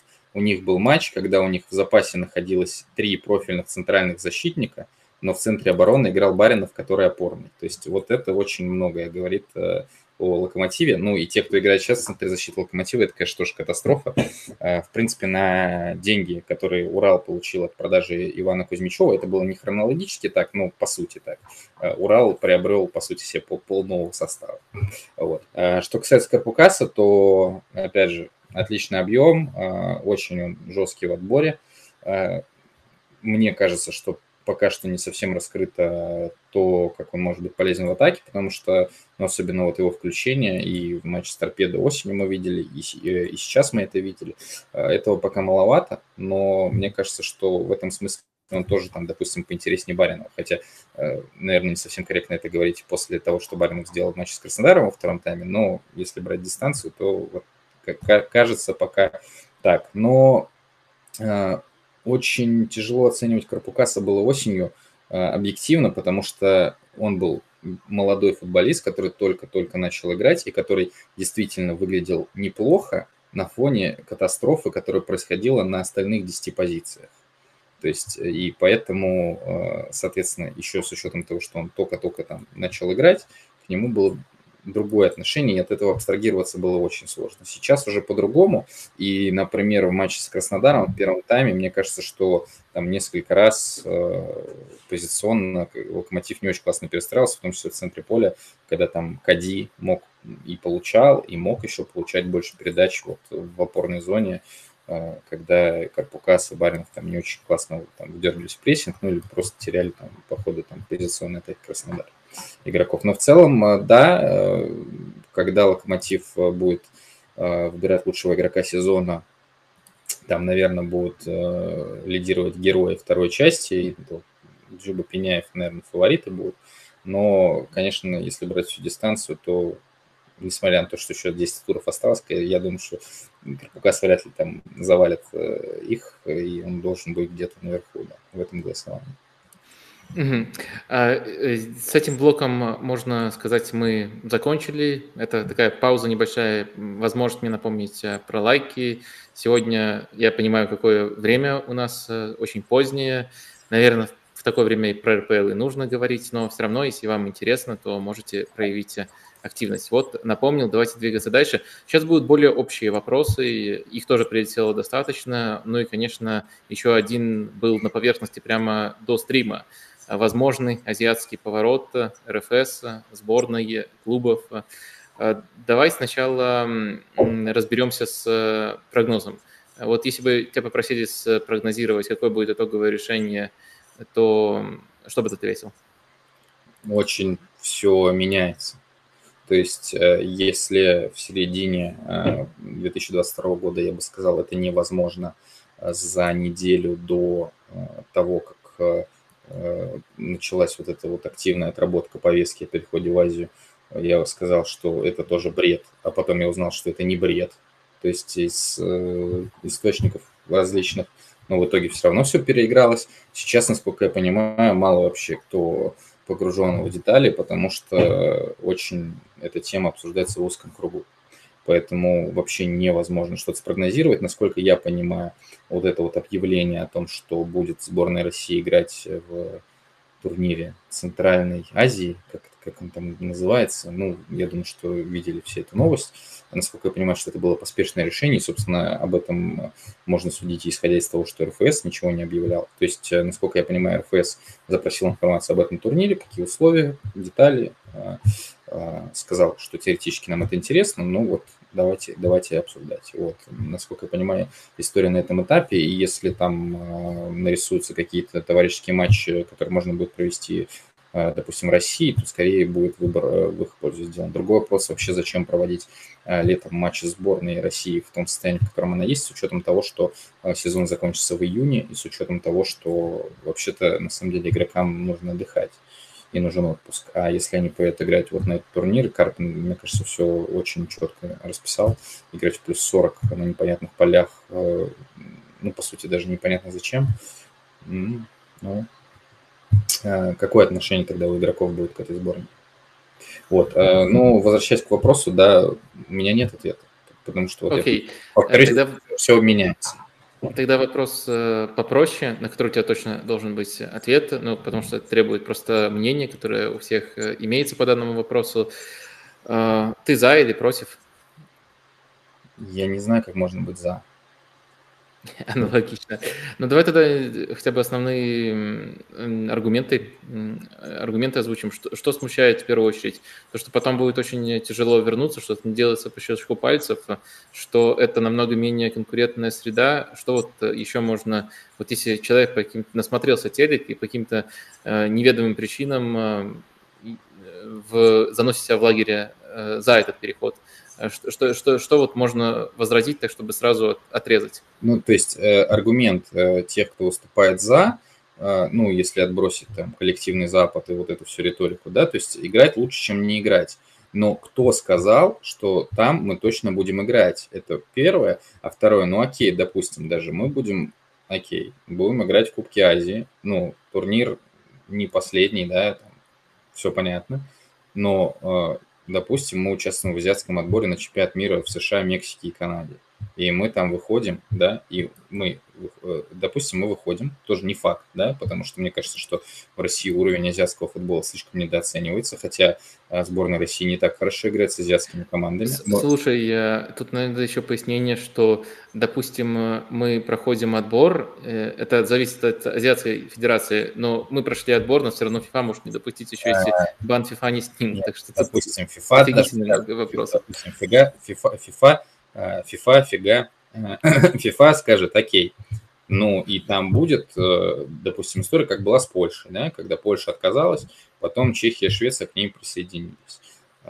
История про то, что если мы выходим как азиатская сборная, у нас в группе чемпионата мира могут быть две европейские команды.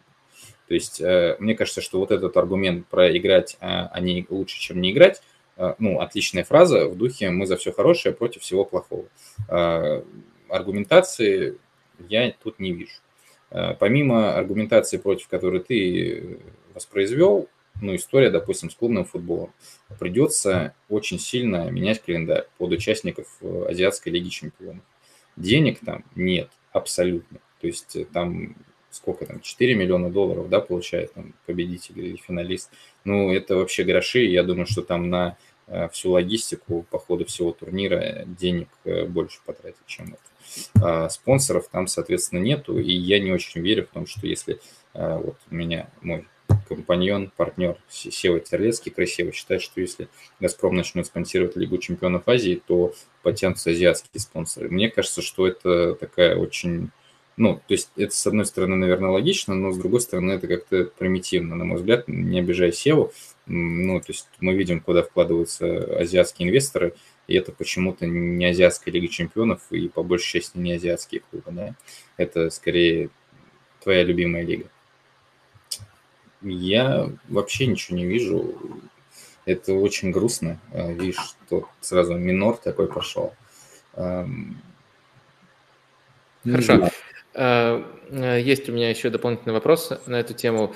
А, вот э, на уровне того, что я читаю, э, иногда там слышу краем уха, есть ощущение, что люди в РФС скорее понимают то, что вот мы сейчас озвучили, и, наверное, если бы не было давления на них политического, постоянных голосов всяких патриотов, то предпочли бы тоже остаться в Европе, пытаться выжидать, может быть, о чем-то договориться с УЕФА, но вот основной двигатель исходит э, даже не из э, РФС, а вот э, из, из, извне, если мы говорим о футбольной среде. Это правильное ощущение, либо ты как-то иначе видишь эту ситуацию?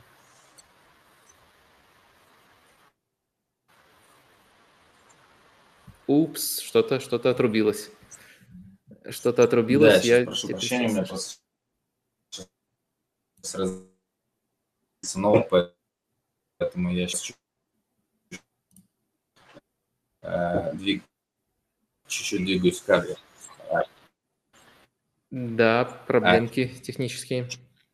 Сейчас. Сейчас. Сейчас. Да, попробуй, может, переподключиться. Давайте немножко подождем. Сейчас. По-прежнему плохо слышно. Слышь? Слышно меня? Не слышно? Вот, вот, э, теперь слышно. Ура, ура. Ты сейчас слышишь меня, нет? И... Давай перед еще еще.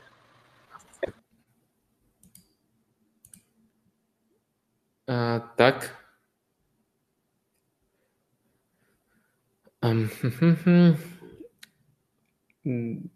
Переподключается, насколько я понимаю, Саша. Пока его не видно, не слышно.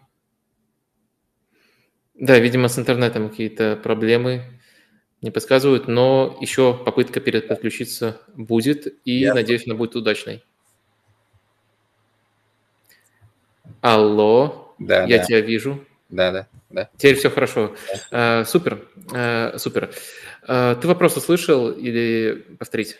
Вопрос по поводу того, что понимают ли люди, которые управляют российским футболом, вот эти аргументацию, которую, вот эту аргументацию, которую мы сейчас... Да, и еще предположение, что они в тайне предпочли бы остаться в Европе. Ну, просто не говорят об этом публично. Я думаю, да. Я думаю, да. Особенно, на самом деле, те, кто в итоге не будут вообще не то что принимать этого решения, потому что, возможно, и те, кто наверху не будут принимать это решение, что касается руководства российского футбола. А, то есть люди, которые на что-то влияют, но которые вот в данном случае не приближены, они точно против. Угу.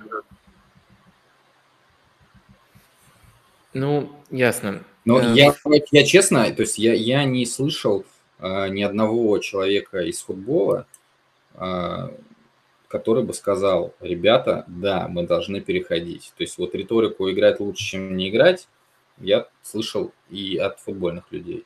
Вот это вот наши знаменитые футбольные люди.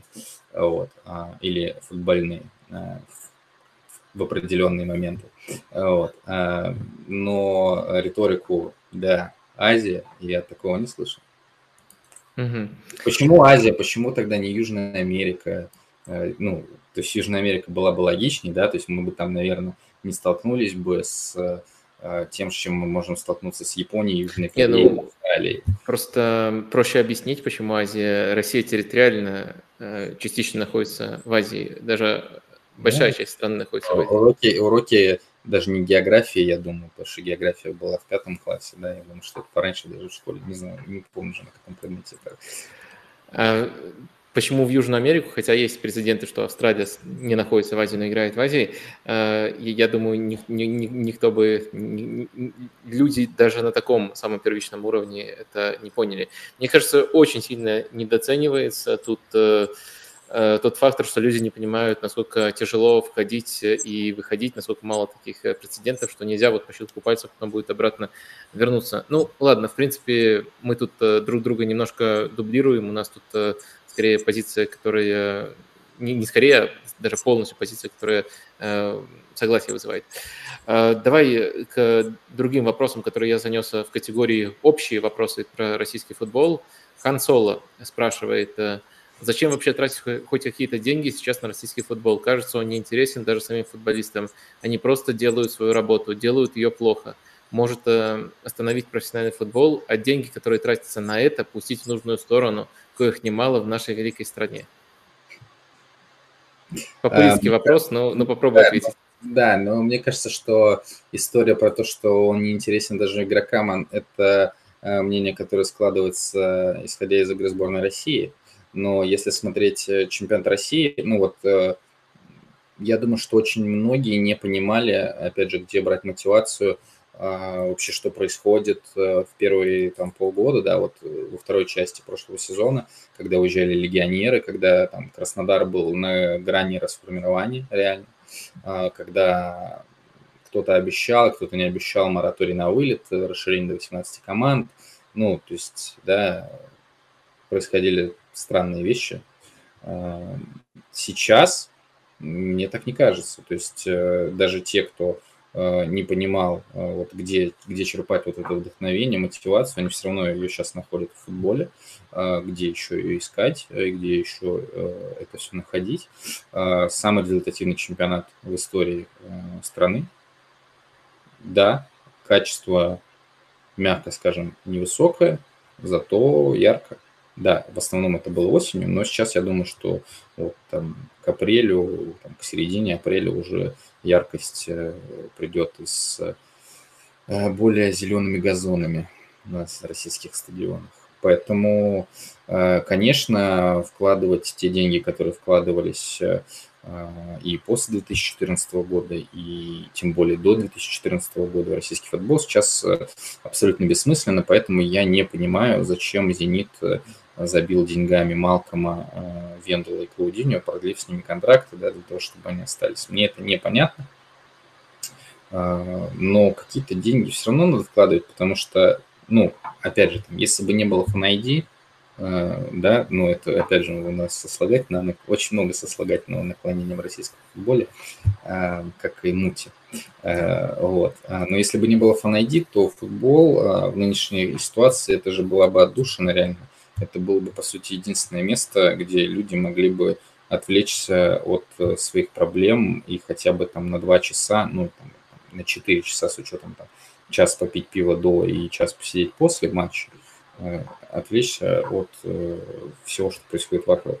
Ну, понятно, что с ID история другая, но все равно э, много людей, которые так же, как и раньше, включают и с пятницы с 19.30 до 21.30 воскресенья смотрят российский футбол. На самом деле я удивлен, но не так мало людей, которые смотрят даже все 8 матчей в туре. Угу. Следующий вопрос а, касается нового формата Кубка России. Сразу несколько вопросов на Википедии. Вот тут Егор спрашивает, как новый формат, дальше строит гипотезу. Согласны ли вы с мнением, что э, наличие второго шанса для команд верхней ступки позволяет тренерам идти на эксперименты, а игрокам играть более раскрепощенно? А, я надеюсь, что только я тебя сейчас не очень хорошо слышал. То есть у тебя что-то было со звуком. Вот, но... Да, давай я повторю на всякий случай. Надеюсь, что вот, сейчас, теперь, да, хорошо. сейчас да. лучше.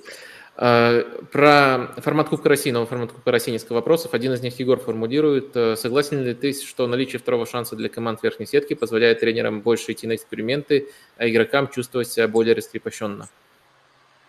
Но а, там, если брать э, Спартак Урал, допустим, там не так, чтобы было много экспериментов, именно что касается состава. Там Урал подстраивался, и это были эксперименты относительно того, как они играют обычно, но э, тем не менее. Вот. Поэтому, наверное, вот прямо так радикально я бы не сказал.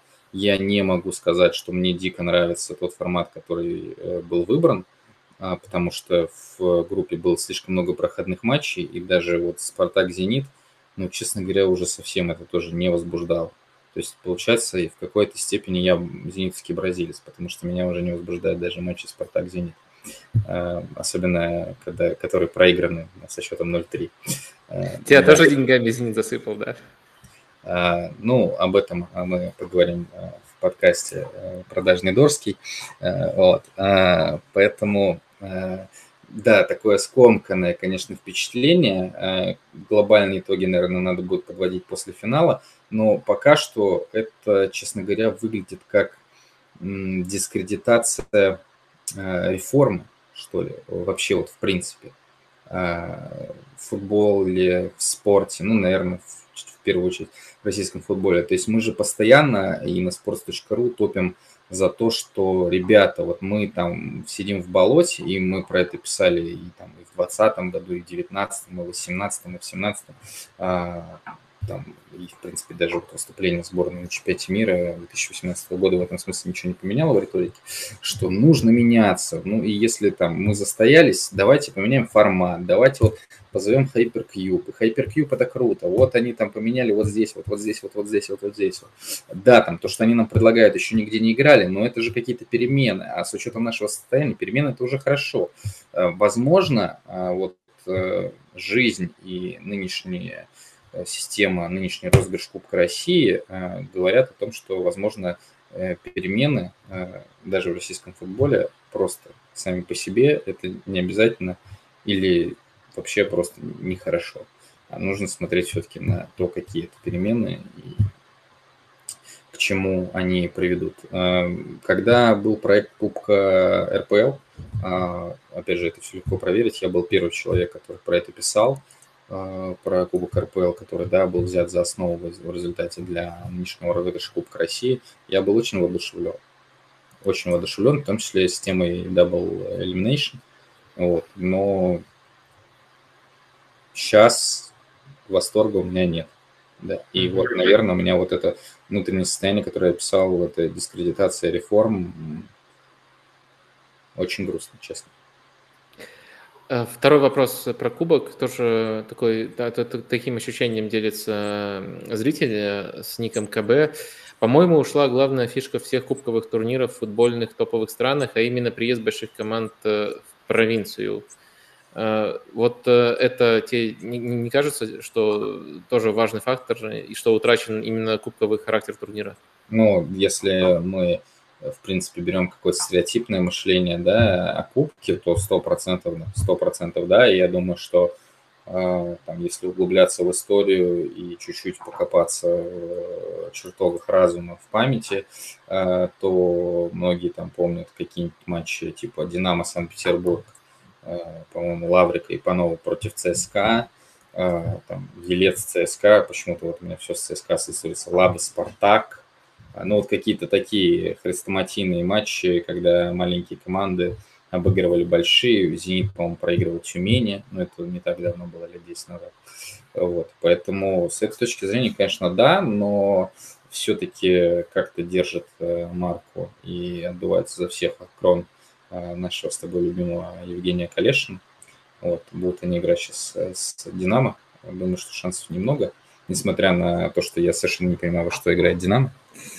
Э, ну, Акрон все-таки вот одна команда дошла как-то и, да, сыграла уже с несколькими статусными командами. Ну, конечно, этого мало. Конечно, этого мало. Эм, я думаю, что на следующий сезон э, прям в таком же виде Кубок России не оставит, но это не инсайт. Э, я на эту тему не общался с людьми вообще ниоткуда.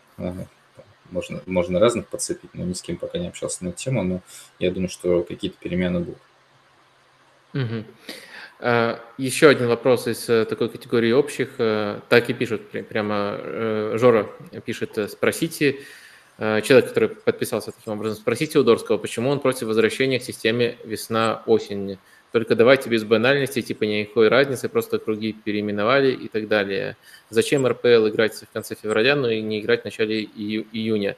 Объективно во всех странах с тяжелыми и разными климатическими условиями играют по системе весна-осень. Скандинавия, Балтийские страны, США, Китай, Япония, Корея. Даже Грузия вернулась к весна-осень. Да, Значит, а, уточняется я, про отсутствие я Еврокубков, э, что это тоже фактор. Да, я видел этот вопрос, поэтому перед тем, как мы с тобой э, начали трансляцию, я, честно говоря, э, ну, опять же, честно, э, я открыл свой текст на эту тему, который был написан ровно год назад, со всеми данными, потому что я уже, честно говоря, там это просто все точно не помню, а тут хочется быть точным. Что касается вот банальности о том, что круги поменяли местами, да, это на самом деле не совсем банальность, потому что разницы э, между количеством э, туров летних в, при системе весна-осень в России и при системе осень-весна, она вообще ну, она не колоссальная. То есть это в среднем три тура в, вообще в, и, и в годы, когда проводился большой турнир чемпионат мира, чемпионат Европы, и в годы, когда он не проводился – то есть в обычные. И даже в обычные годы, а, там, по-моему, было 4 сезона, а, у меня вот тоже это открыто, да, 2003, 2005, 2007, 2009, еще 2011, 2000, ну, 2011 это был переходный сезон, там а, были, то есть это были годы, когда не было чемпионата мира, чемпионата Европы, но все равно были паузы в чемпионате, и два года, 9 11 была пауза на месяц. И вот эта история про то, что мы раньше всегда играли летом, ну, это неправда это неправда. И, э, в принципе, да, раньше не играли в декабре. Сто процентов это факт. Ни одного матча в декабре при системе весна-осень не было сыграно. Но э, при э, системе весна-осень заканчивали после 20 ноября пять раз. Поэтому 5 раз из 10 сезонов. И причем это уже были такие, ну, поздние сезоны, то есть э, прямо перед переходом на весну-осень, когда, видимо, там еще климат менялся, да. То есть э, в принципе, э, Россия, даже несмотря на то, что там эта теория, эта, эта система осень-весна, она предлагалась там еще там, с 5-6 года, и она сначала отвергалась, все равно, ну, невольно все-таки такой шажок к переходу на нее, он присутствует. Э, это, ну, вот два момента. Третий момент. Абсолютно не было никакой разницы в выступлении в Еврокубках то есть, несмотря на то, что э, при системе весна-осень клубы играли в Еврокубках через 9 э, месяцев после того, как они завоевали э, это право, э, никакой разницы не было ни по очкам, э, которые набирали чемпионы в таблицу коэффициентов УЕФА, ни по выходам Евровесну, то есть 21 выход был при весне-осень, 23 выхода при осень-весна, выход из группы Лиги Чемпионов, да, было при весна-осень побольше, но при весна-осень особенно в конце существования этой системы, экономика Российской Федерации была на совершенно другом уровне, чем а, с середины 2010-х годов. И э, так как российский футбол э, очень плотно связан с государственным финансированием, это вообще нельзя друг от друга отделять. Вот, поэтому что касается там таблицы коэффициентов УЕФА, места в таблице коэффициентов УЕФА там по сезонам, разницы вообще нет между этими системами. Поэтому вот, ну, разница в три тура. Все. А, поэтому, а, да, там говорили нам, что мы там синхронизируем трансферные окна с Европой. Да, все классно. Это все, конечно, чушь, которая там вообще не имеет никакого отношение к реальности, потому что всегда в России закрывалось трансферное окно позже, а, и, соответственно, это на самом деле давало даже российской премьер-лиге определенное преимущество, потому что после закрытия трансферных окон в топовых лигах наши клубы еще могли кого-то приглашать. А, то есть в худшую сторону, на самом деле, это нельзя расценивать, хотя это вообще не соответствует изначальному посылу. Ну, поэтому я не вижу смысла в этом просто. Вот. Я не знаю, возможно, по мнению автора вопроса, я опять же там сейчас перечислил какие-то банальности, но на РПЛ переход этот э, не оказал практически никакого влияния. На вторую лигу, да, безусловно. Но э, если просто сводить все проблемы второй лиги и подвал российского футбола к переходу на систему осень-весна, то мы будем не совсем честны даже перед самим собой, потому что мы молчим просто о куче проблем, э, которые есть в российском футболе и которые э, очень отчетливо видны, в первую очередь, да, вот, собственно, в этом подвале. Я боюсь, просто автор вопроса может сказанное тобой повернуть в свою сторону. То есть, если это не оказало никакого влияния, то в чем польза этого? Никакого а я не говорю, что есть польза. Нет, я же я ж не сказал, что есть польза. То есть э, тут даже переворачивать не надо, пользы нет. Ну, то есть э, э, по факту многое из того, что заявлялось, оно либо ну, не было сделано, либо оно изначально было бредом. То есть я помню, вот опять же в моем тексте, сейчас я его просто уже закрыл, там э, была цитата Евгения Леноровича Гиннера, президента ЦСКА, по поводу того, что вы понимаете, то есть он там сказал, по-моему, в 2008 году, то есть там сколько было, получается, 6 сезонов сыграно в РПЛ на тот момент, и он сказал, вот э, представляете, вот матч ЦСКА, Спартак летом, с какой рейтинг соберет, а вот если будем играть осенью, то вот мы соберем больше. И при этом на момент этого высказывания ни одного матча летом ЦСКА Спартак не было сыграно. То есть как можно приводить вот этот пример, э, если такого в природе не существовало. И при этом после перехода на э, осень-весна, и еще даже после этой фразы еще при весна-осень, матчи ЦСКА «Спартак» летом появились как раз. То есть... Эм, Ясно. Ну, я вообще думаю, что надо играть э, зимой, и все команды должны играть на стадионе «Зенита». Не зря же крышу эту устроили. Э, ну, там есть, там, там, ты, ты что, там есть проблемы с полем, даже когда играют там раз в две недели, а если там играть... Не, мне кажется, надо играть в манеже Енисея, э, там, где, где у нас еще есть манежи. Вот, ну, манеж Енисея это такой тоже мем. Э, блин, где же еще... У кого-то бы манеж, кто, кто в РПЛ-то играл? Блин, вот я дурак, я забыл. Кто-то в РПЛ прям играл. Не, я, я, я точно тебе не помогу детали. Напишите в комментариях, пожалуйста, если, если вы помните, но там прям было несколько матчей. Вот я вообще забыл.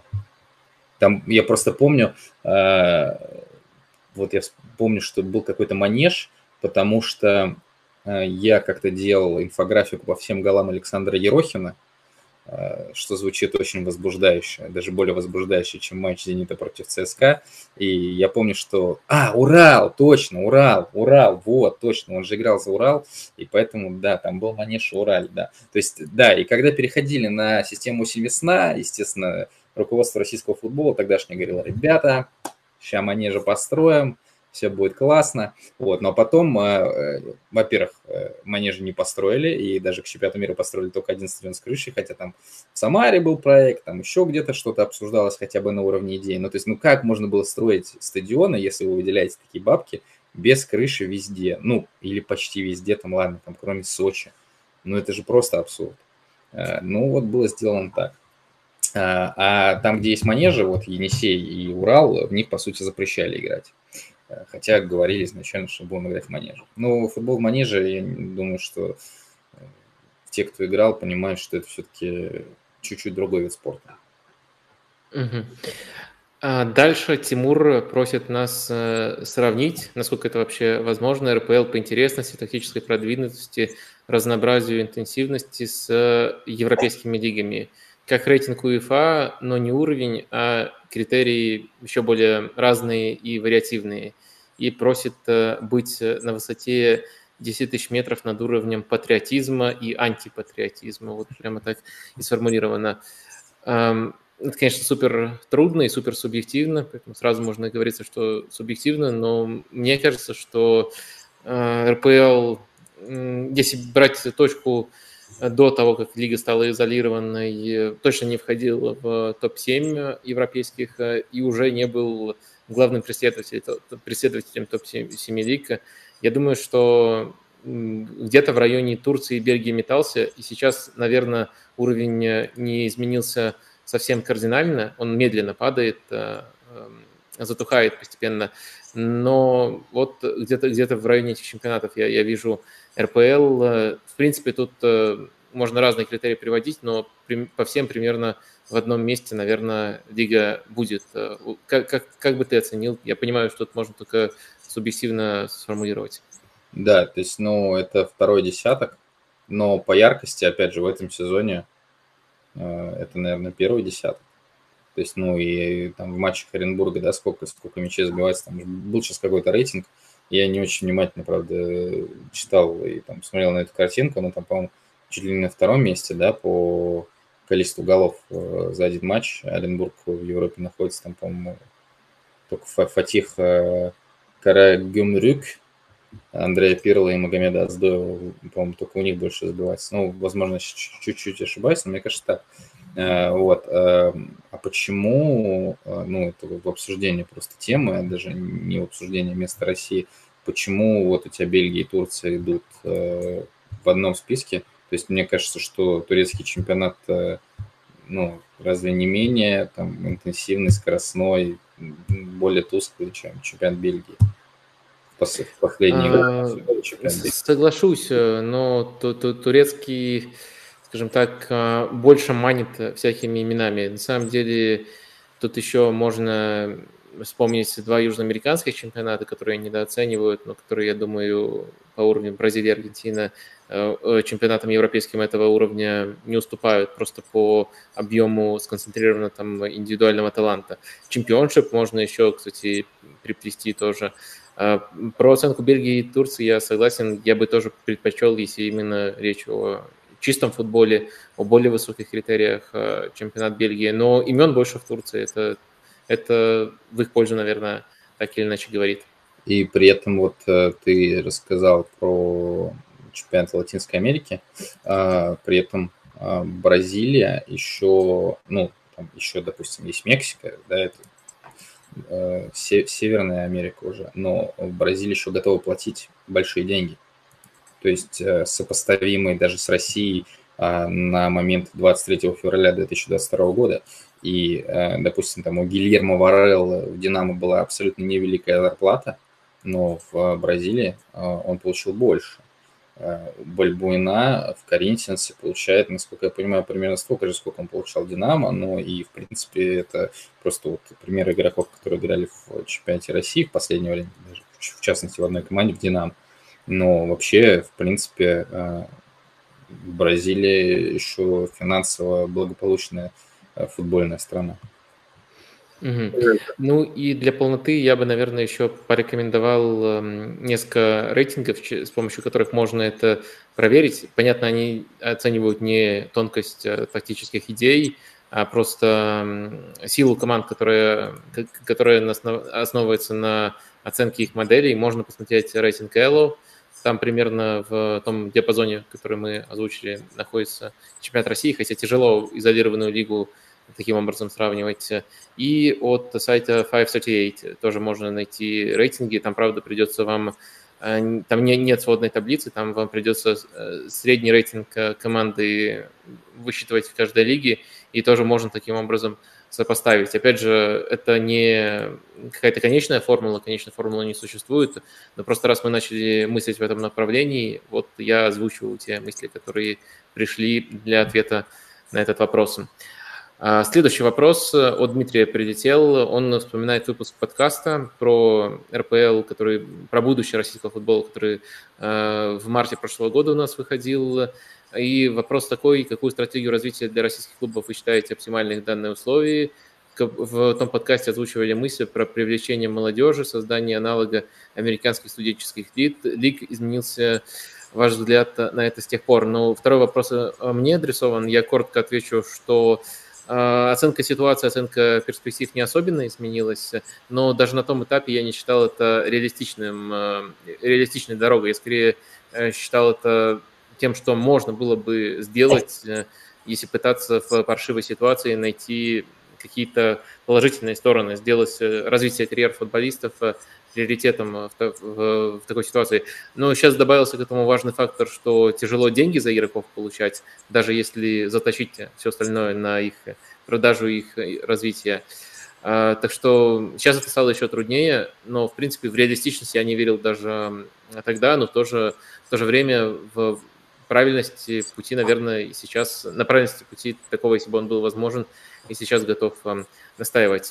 Э, вот э, я тут ответил то, что мне было адресовано, ну, следовательно, давай пофантазируем, э, как ты сформулировал бы идеальный путь развития, если, если можно действительно фантазировать, а не упираться в то, что а, все равно вот это не пройдет, это не дадут сделать.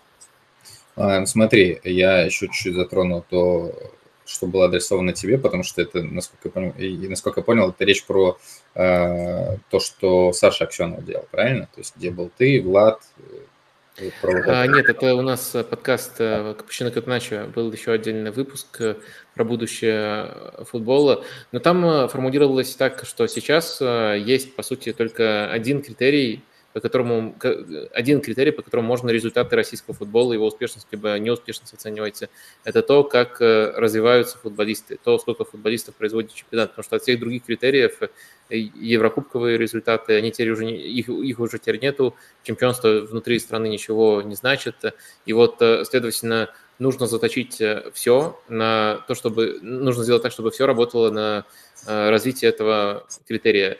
Дальше, конечно, еще больше проблем с этим возникло, хотя и тогда это не казалось реалистичным, но мысль была такой.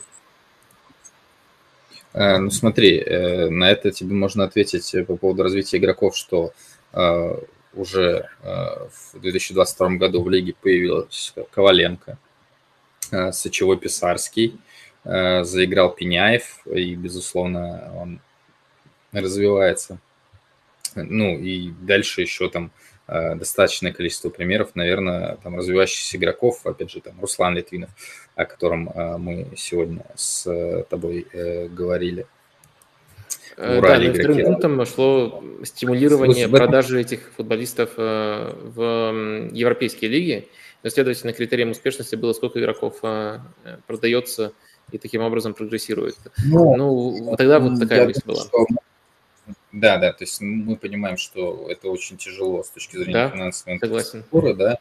То есть э, единственный клуб, допустим, а, который как-то, непонятно как, я надеюсь, что вскоре мы это узнаем, а, вроде как сделал платеж, получил платеж через банк Barclays, это Рубин. Да, так сказал Герман Ткаченко в интервью sports.ru, что Celtic за переход, по-моему, Шабановича перевел через Барклайс. То есть э, просто речь шла про Барклайс, естественно, в контексте э, трансфера Арсена Захаряна в Челси летом, который был вполне возможен. Э, и, и был, был вполне возможен с точки зрения интереса Челси, но невозможно с точки зрения да, там, денег, финансов, санкций и так далее. Вот. А с точки зрения там, развития, не знаю, опять же, там, студенческого спорта, да, про, про это чуть-чуть речь была, а, ну, в России уже давно есть такая лига, НСФЛ, 11 на 11, да, ребята из универов играют в футбол между собой, в разных городах э, проводятся этапы этой лиги. То есть в этом смысле какое-то подобие, ну, даже под, не подобие, а просто это абсолютно другой уровень по сравнению с американским студенческого спорта в России есть. Вот. А что касается, я забыл, какой вопрос был по поводу... А, развития. Развитие. Ну, мне кажется, что тут на самом деле даже фантазировать особо не надо, потому что есть пример Оренбурга, который э, благодаря, безусловно, связям с э, несколькими агентами, в частности с группой Ultimate Sports, э, с Игорем Корнеевым, и, но не только, благодаря этим связям, а благодаря вот внутренней компетенции, внутренней экспертизе спортивного блока под руководством спортивного директора Дмитрия Андреева, они вот отсеяли ненужных и взяли ну, практически всех, кто пригодился, там, наверное, кроме Акосты, но, насколько я понимаю, там тоже история, наверное, больше агентская. То есть он связан, по-моему, с Флорентином. Вот, поэтому путь, э, наверное, э, выхода на южноамериканский рынок – это единственное развитие, потому что те, кто приезжают из даже средних клубов или те, кто приезжает из статусных клубов, но являются там средними футболистами, сейчас эти футболисты становятся да. Ну, мы видим, что Оренбург реально команда топ-8. Ну, при этом ни, ни Вера, ни, ни, ни Мансиль, ну, Мансилия в меньшей степени, Мансилия все-таки играл в юношеской сборной, но Вера, Флорентина, они не были звездами чемпионата Аргентины явно.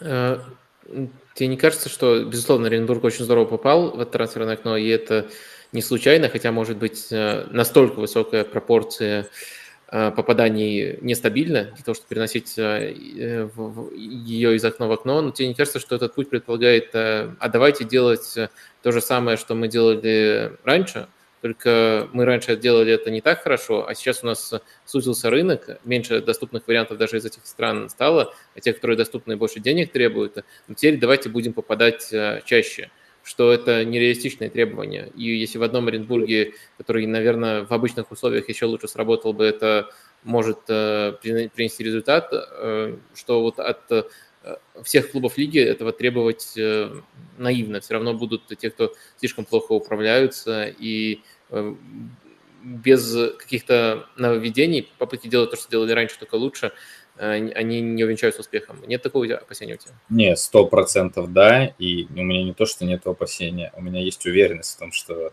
э, я даже знаю несколько клубов, где точно, ну, ребята, все, сейчас мы выходим, мы зовем аргентинцев, бразильцев, давайте еще дальше посмотрим там костариканцев, мексиканцев, э, и мы провезем... И не рвать будет топ-квартет? Да, и мы, и мы провезем, э, ну, не знаю, а, кто будет их тренировать, но мы провезем там гонболистов на самом деле. Ну, то есть в некоторых клубах абсолютно такое возможно, конечно, конечно сто процентов. И я говорю, то есть это, поэтому ситуация Оренбурга, она возможна не только благодаря связям с агентами, что, безусловно, очень важно. И на примере Оренбурга мы видим, как Ultimate Sports, а, вот э, агентство а, Алана, Алан Мамукаев, по-моему, зовут Алан, и Марат Хичагов, их э, статус, их имидж, он возрос резко, и, допустим, две сделки в «Спартак», Дуарт и Товарищ делали они. В ЦСКА в последнее время э, южноамериканцев тоже привозят они. То есть они специалисты на этом рынке, ну, товарищ, понятно, это европейский, но тем не менее, то есть они специалисты, э, наверняка они предлагают тех, кто им не подходит, то есть вопрос, опять же, в том, как клуб уже дальше отбирает этих игроков, и еще раз повторюсь, Дмитрий Андреев, спортивный директор Оренбурга, он производит блестящее впечатление и по-человечески, так, э, в личном общении, и профессионально. Вот, поэтому, безусловно, э, скопировать просто тупо Оренбург и ждать, что, ребята, вот мы сейчас э, займем там минимум десятое место и будем забивать кучу голов, конечно, конечно, нельзя. Такого не будет. Но с точки зрения того, что это делали и раньше, а кто это делал раньше? Кто, ну, я думаю, что все равно сейчас мелкие клубы, они более рассчитаны на продажу в топах.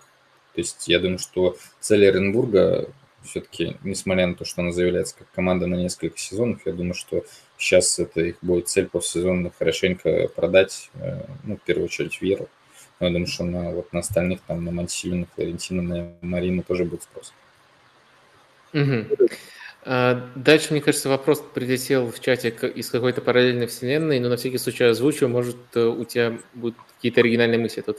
Э, Игорь Максимов спрашивает, почему ни один клуб РПЛ э, не ищет и не подписывает партнерский работающий контракт с бельгийским немецким средним клубом, чтобы потом передавать, перепродавать талантливых ребят э, с 25-40% от последующей продажи. Ну, тут, конечно, есть супер очевидный вариант, ответ на этот вопрос. Ну, сейчас это просто невозможно в условиях, когда Россия ведет войну. И даже финансовые потоки очень сильно перекрыты. Э, но давай немножко, немножко в более реалистичную плоскость его постараемся повернуть. Как ты думаешь, э, если это было бы на категорически выгодных финансовых условиях для европейских клубов, там, бельгийского или немецкого, который тут упоминается, э, в таком контексте это было бы возможно. Может такое сейчас случиться, что рынок тут перевесит и, и подобное получится пропихнуть. То есть российские футболисты поедут туда или как? Ну, то есть вот э, если ну, э, то я, я... Смотри, э, давай попробую, если, если я правильно понял этот вопрос, попробую на конкретном примере объяснить, что имеется в виду. Ну, Пеняев, ну вот на него, вероятно, мог бы быть чисто по таланту спрос в Европе. Едет в, допустим, бельгийский клуб, э, не обязательно даже не обязательно даже топовый, в середину э, таблицы. Э, ну, может быть, э, там э, Union как раз-таки, Union, то есть, который как раз-таки на аналитике помешанный, который может разглядеть разглядеть только его футбольные таланты и ничего остального, все остальное, не футбольные факторы отбросить. За копейки едет туда, меньше миллиона, допустим, его продают, там его готовят к продаже в топовую европейскую лигу, там он развивается, и потом, когда его продают э, уже за, допустим, 20 миллионов в середняк АПЛ, от этих 20 миллионов определенный процент получает российский клуб, ну, локомотив в данном случае. Вот примерно такая схема, насколько я понимаю, предлагается. И в принципе, вот что ты, что ты думаешь и возможно ли это э, реализовать в условиях ну, совсем выгодных э, дисконтов для европейских команд? Ну вот смотри, я руководитель Локомотива, у меня есть Пеняев. Э, зачем мне отдавать Пеняева в европейский клуб, если Пеняев у меня сейчас может развиваться, потому что он у меня играет в стартовом составе, у него есть хорошие партнеры – мы создаем ему все условия для развития с точки зрения быта, с точки зрения финансов. И Пеняев мне конкретно сейчас помогает еще решать мои спортивные задачи. Зачем мне его куда-то отдавать? Если я могу его вырастить здесь и потом самостоятельно, ну, в условиях обычного мира, да, а, могу его продать дальше в Англию, в Испанию, я думаю, что Бельгия в данном случае не особо рассматривается. То есть э, можно поменять, наверное, первую букву в команде, и тогда эта команда уже будет из другого чемпионата, да, и не с середины таблицы. Э, вот, и вот куда-то туда. Ну, то есть я не вижу вообще э, никакого профита для большого российского клуба, а не из большого российского клуба игрок в Европейскую лигу вряд ли может уехать, российский.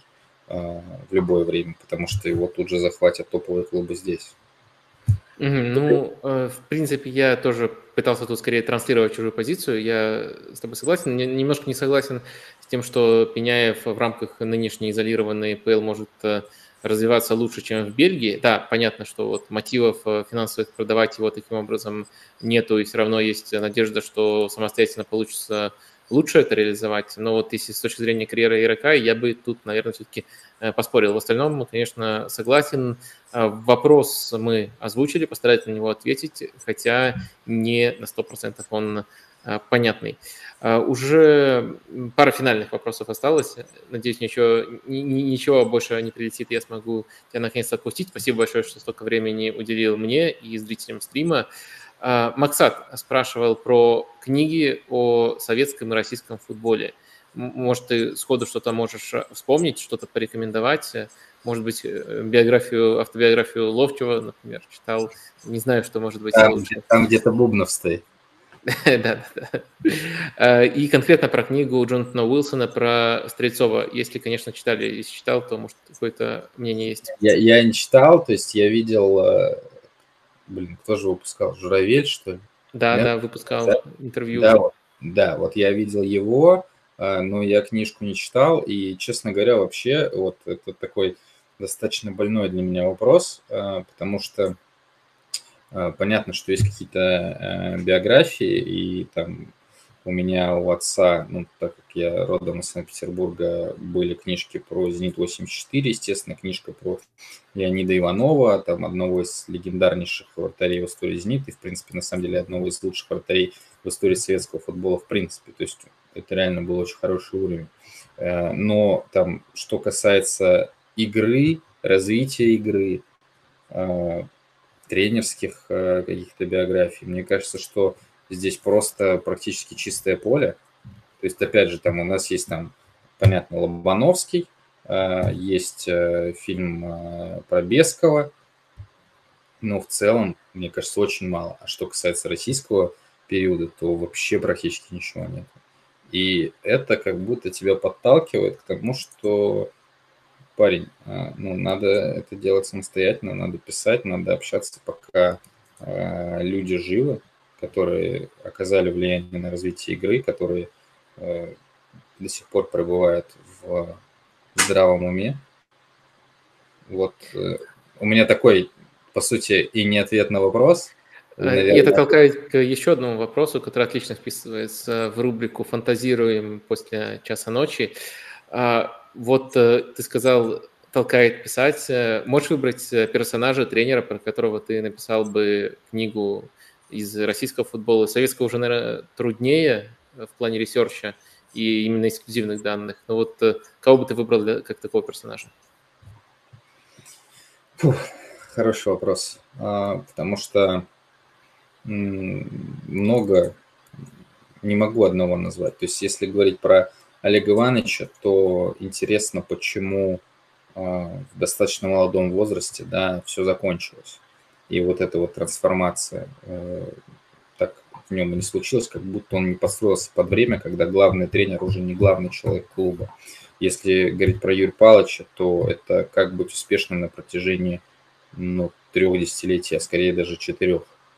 Э, то есть тут с разных да, углов. Если говорить, не знаю, там, про Валерия Кузьмича, э, это, ну, понятно, что это история Камеруна, но и почему у него не было топовой работы в России, это тоже ну, вопрос большой. И там, его работа в Томии а, тоже с этой точки зрения интересно. То есть у каждого можно, там, у Симака, а, несмотря на то, что понятно, что это не самый яркий спикер даже в современном российском футболе, не говоря уже про всю историю, тоже много чего можно подчеркнуть и там, про Карпина, про всю его трансформацию, да, вот мы делали с ним интервью, и там отчасти это затрагивалось, но тоже вот эта история про человека, который думал, что я сейчас э, прихожу тренировать чуваков, которые все умеют, и я понимаю, что, блин, они что-то футболисты хуже, чем я был. Вот. Но я под них не буду подстраиваться. А потом он оказался с такими футболистами, что ему пришлось подстраиваться, и он поменялся позже. Поэтому не могу сказать э, одного. Э, вот. Газаев, абстрагируясь от того, что было после тренерской карьеры, тренерская карьера у него тоже заслуживает внимания и какого-то какого-то осмысления, которого там, я еще не делал ни в каком виде. Предлагают в чатике про Валерия Овчинникова. Как оценишь э, вкус ну, людей в чатике? Это э, олды, во-первых. Да, да, да. Во-вторых, ну, Получается, нет. Локомотив Нижний Новгород, его главный проект. Да, да. А, ну, не, главный, главный проект – это его словесность все-таки. А, вот, она, она как бы футбольная, но вот, поэтому, да, слушай, даже вот я сейчас накидываю, так, слушай, даже, опять же, абстрагируясь от э, того, что происходит сейчас, высказываний там и так далее, э, бывших фраз, историй хватает, вот, там, Гаджиев. Ну, то есть, вот, э, реально, я в этом направлении еще вообще не работал, и поэтому, наверное, я и не могу назвать сейчас одну фамилию, а называю, по сути, вот таких-то всех э, мастодонтов. Вот. А, конечно, это, наверное, то, к чему я рано или поздно приду и в каком-то виде займусь. Не знаю пока в каком, но это точно интересное направление. И э, дай бог всем здоровья, э, чтобы мы все-таки как-то еще успели со всеми поговорить, со всеми встретиться и обсудить все, что хочется.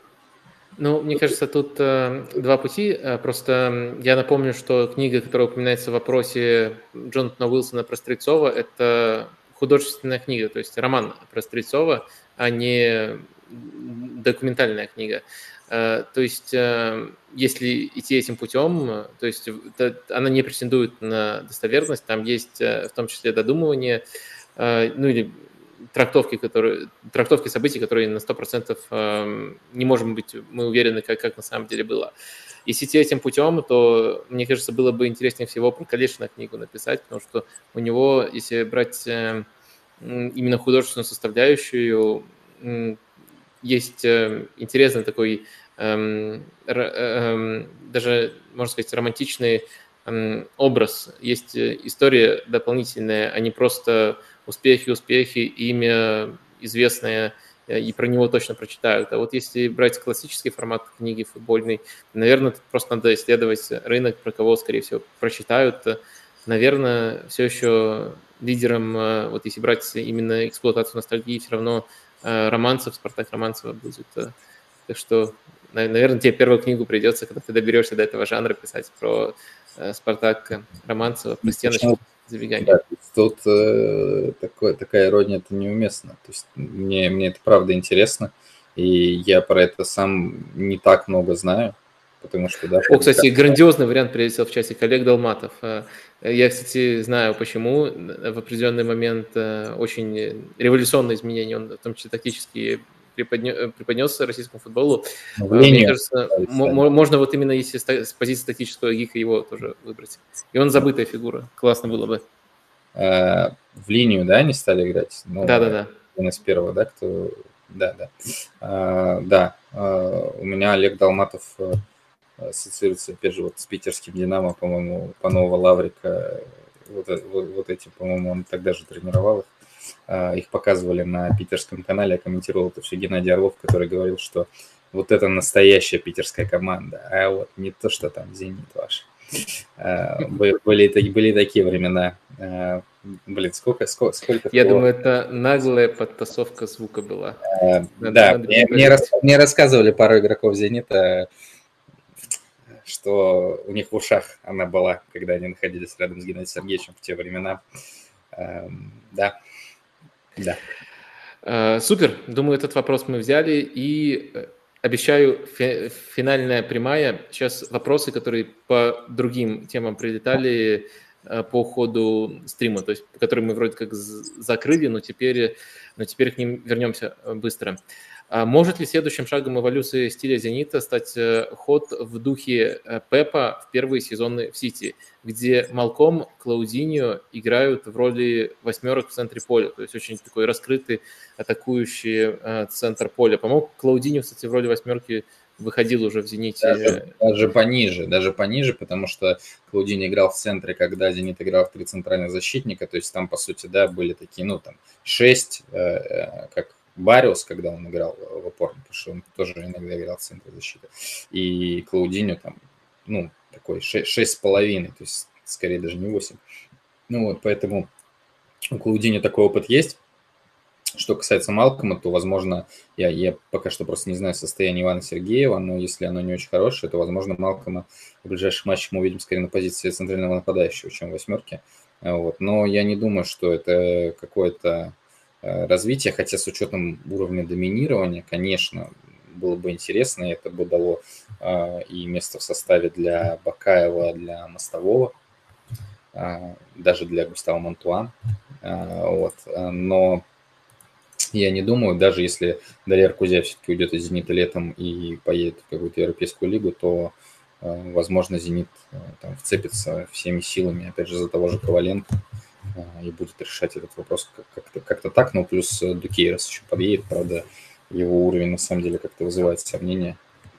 И особенно вызывает сомнения возможность быстрейшей адаптации его в «Зените» и в России. Угу. Ну, дальше вопрос по такой традиционной для «Зенита» линии. Вера как замена Венделу?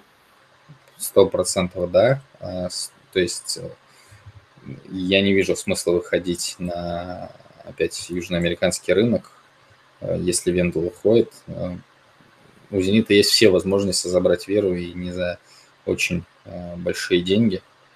С точки зрения того, как Э, Вера перемещается по полю с точки зрения того, как он, в принципе, даже отрабатывает назад, э, есть параллели с Вендалом.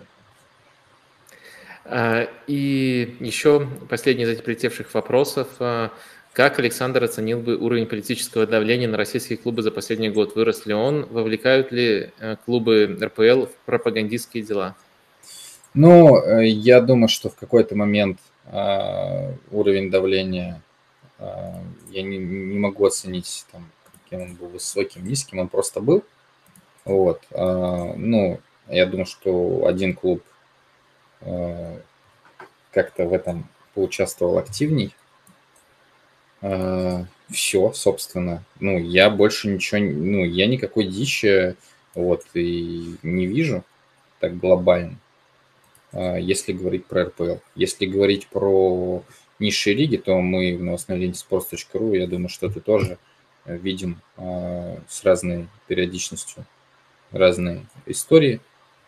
Э, насколько это связано с уровнем давления или с личной инициативой, там, с эксцессом исполнителя, я не знаю, потому что это действительно в основном происходило, даже не сейчас происходит, а происходило в низших лигах, до которых, по сути, блин, там всем нет дела, и кто-то даже узнавал про какие-то команды чисто из этих новостей. Угу. То есть э, Z в названии «Зенита» пока означает то, что и раньше означало? Ну, «Зенит» играет в чемпионате России, поэтому там кириллица. Ну, пока кириллица, это, это, это очень-очень э, обнадеживает. Э, и давай последний вопрос, который я боялся тебе задать в самом начале стрима, потому что было опасение, что тогда стрим на этом и завершится. Но вопрос из заголовка. Зачем сейчас смотреть российский футбол?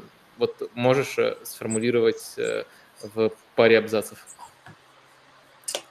Я уже, в принципе, формулировал, наверное, главную мысль, да, когда говорил о реакции твоей аудитории на чемпионат России – Э, чемпионат России – это наш чемпионат, и, э, ну, как ни крути, жизнь продолжается.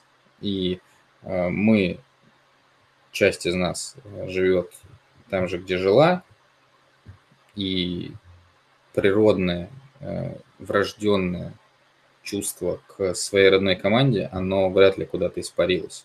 Да, оно, может быть, где-то притупилось, да, разум говорит о том, что это стало все не очень интересно, где-то даже бессмысленно. А, и там сейчас нету никакой разницы, допустим, в борьбе Динамо и ЦСКА между за четвертое и пятое место, но тем не менее это какое-то врожденное чувство. В чемпионате России забивается очень много голов, больше трех голов за матч. Э, такого не было никогда. И такое я не помню, чтобы происходило часто в европейских лигах и топовых, и предтоповых. То есть это очень высокая результативность. Э, в чемпионате России по-прежнему появляются новые имена, при этом это могут быть э, российские футболисты, которым уже достаточно лет, типа Алексея Каштанова, и это могут быть э, молодые футболисты типа Александра Коваленко и Сергея Пеняева, которые нам дают надежду на какое-то светлое будущее все-таки. И это может, может, может быть э, писарский, то есть э, в, в прямом смысле новое имя по ходу сезона. Да, а, это, это да. И появляются какие-то иностранцы. Опять же, в первую очередь, мы уже не первый раз говорим про Оренбург, но это просто самый яркий пример. Но это действительно так. И это ребята, которые дают эмоцию. И в данном случае это, наверное, самое главное, и это ответ на вопрос. Российский футбол по-прежнему дает эмоцию. Э, супер. Э, не знаю, как вы, но я, я, по крайней мере, стимул посмотреть, особенно сейчас, пока не завершилась, не завершилась пауза сборных, э, немножко российского футбола приобрел, поскольку именно интриг, затравы, за которые можно зацепиться, а там дальше тебя зацепит это или нет, их достаточно, их достаточно, поэтому э, смотрите, если, если вас заинтересовало, если нет, то, надеюсь, еще через месяцок-другой Сашу снова позовем на стрим, и он нам все самое интересное расскажет. Огромное спасибо, что столько времени уделил, э, и давай, наверное, на этом прощаться, расходиться. Всем пока. Пока-пока, спасибо за приглашение, и ты сказал про интриги. Интриг, на самом деле, вот последний интриг достаточно, потому что есть интрига в борьбе за место 15, которое прямой вылет. Есть интрига за место 13, которое э, попадание в стыки. Есть интрига, все-таки я думаю, что за третье место. Есть интрига сейчас даже за второе место. Поэтому локальных интриг достаточно много.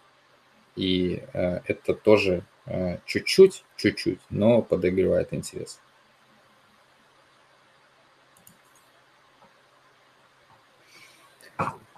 Так, на этом завершаем. Кликаю кнопочку.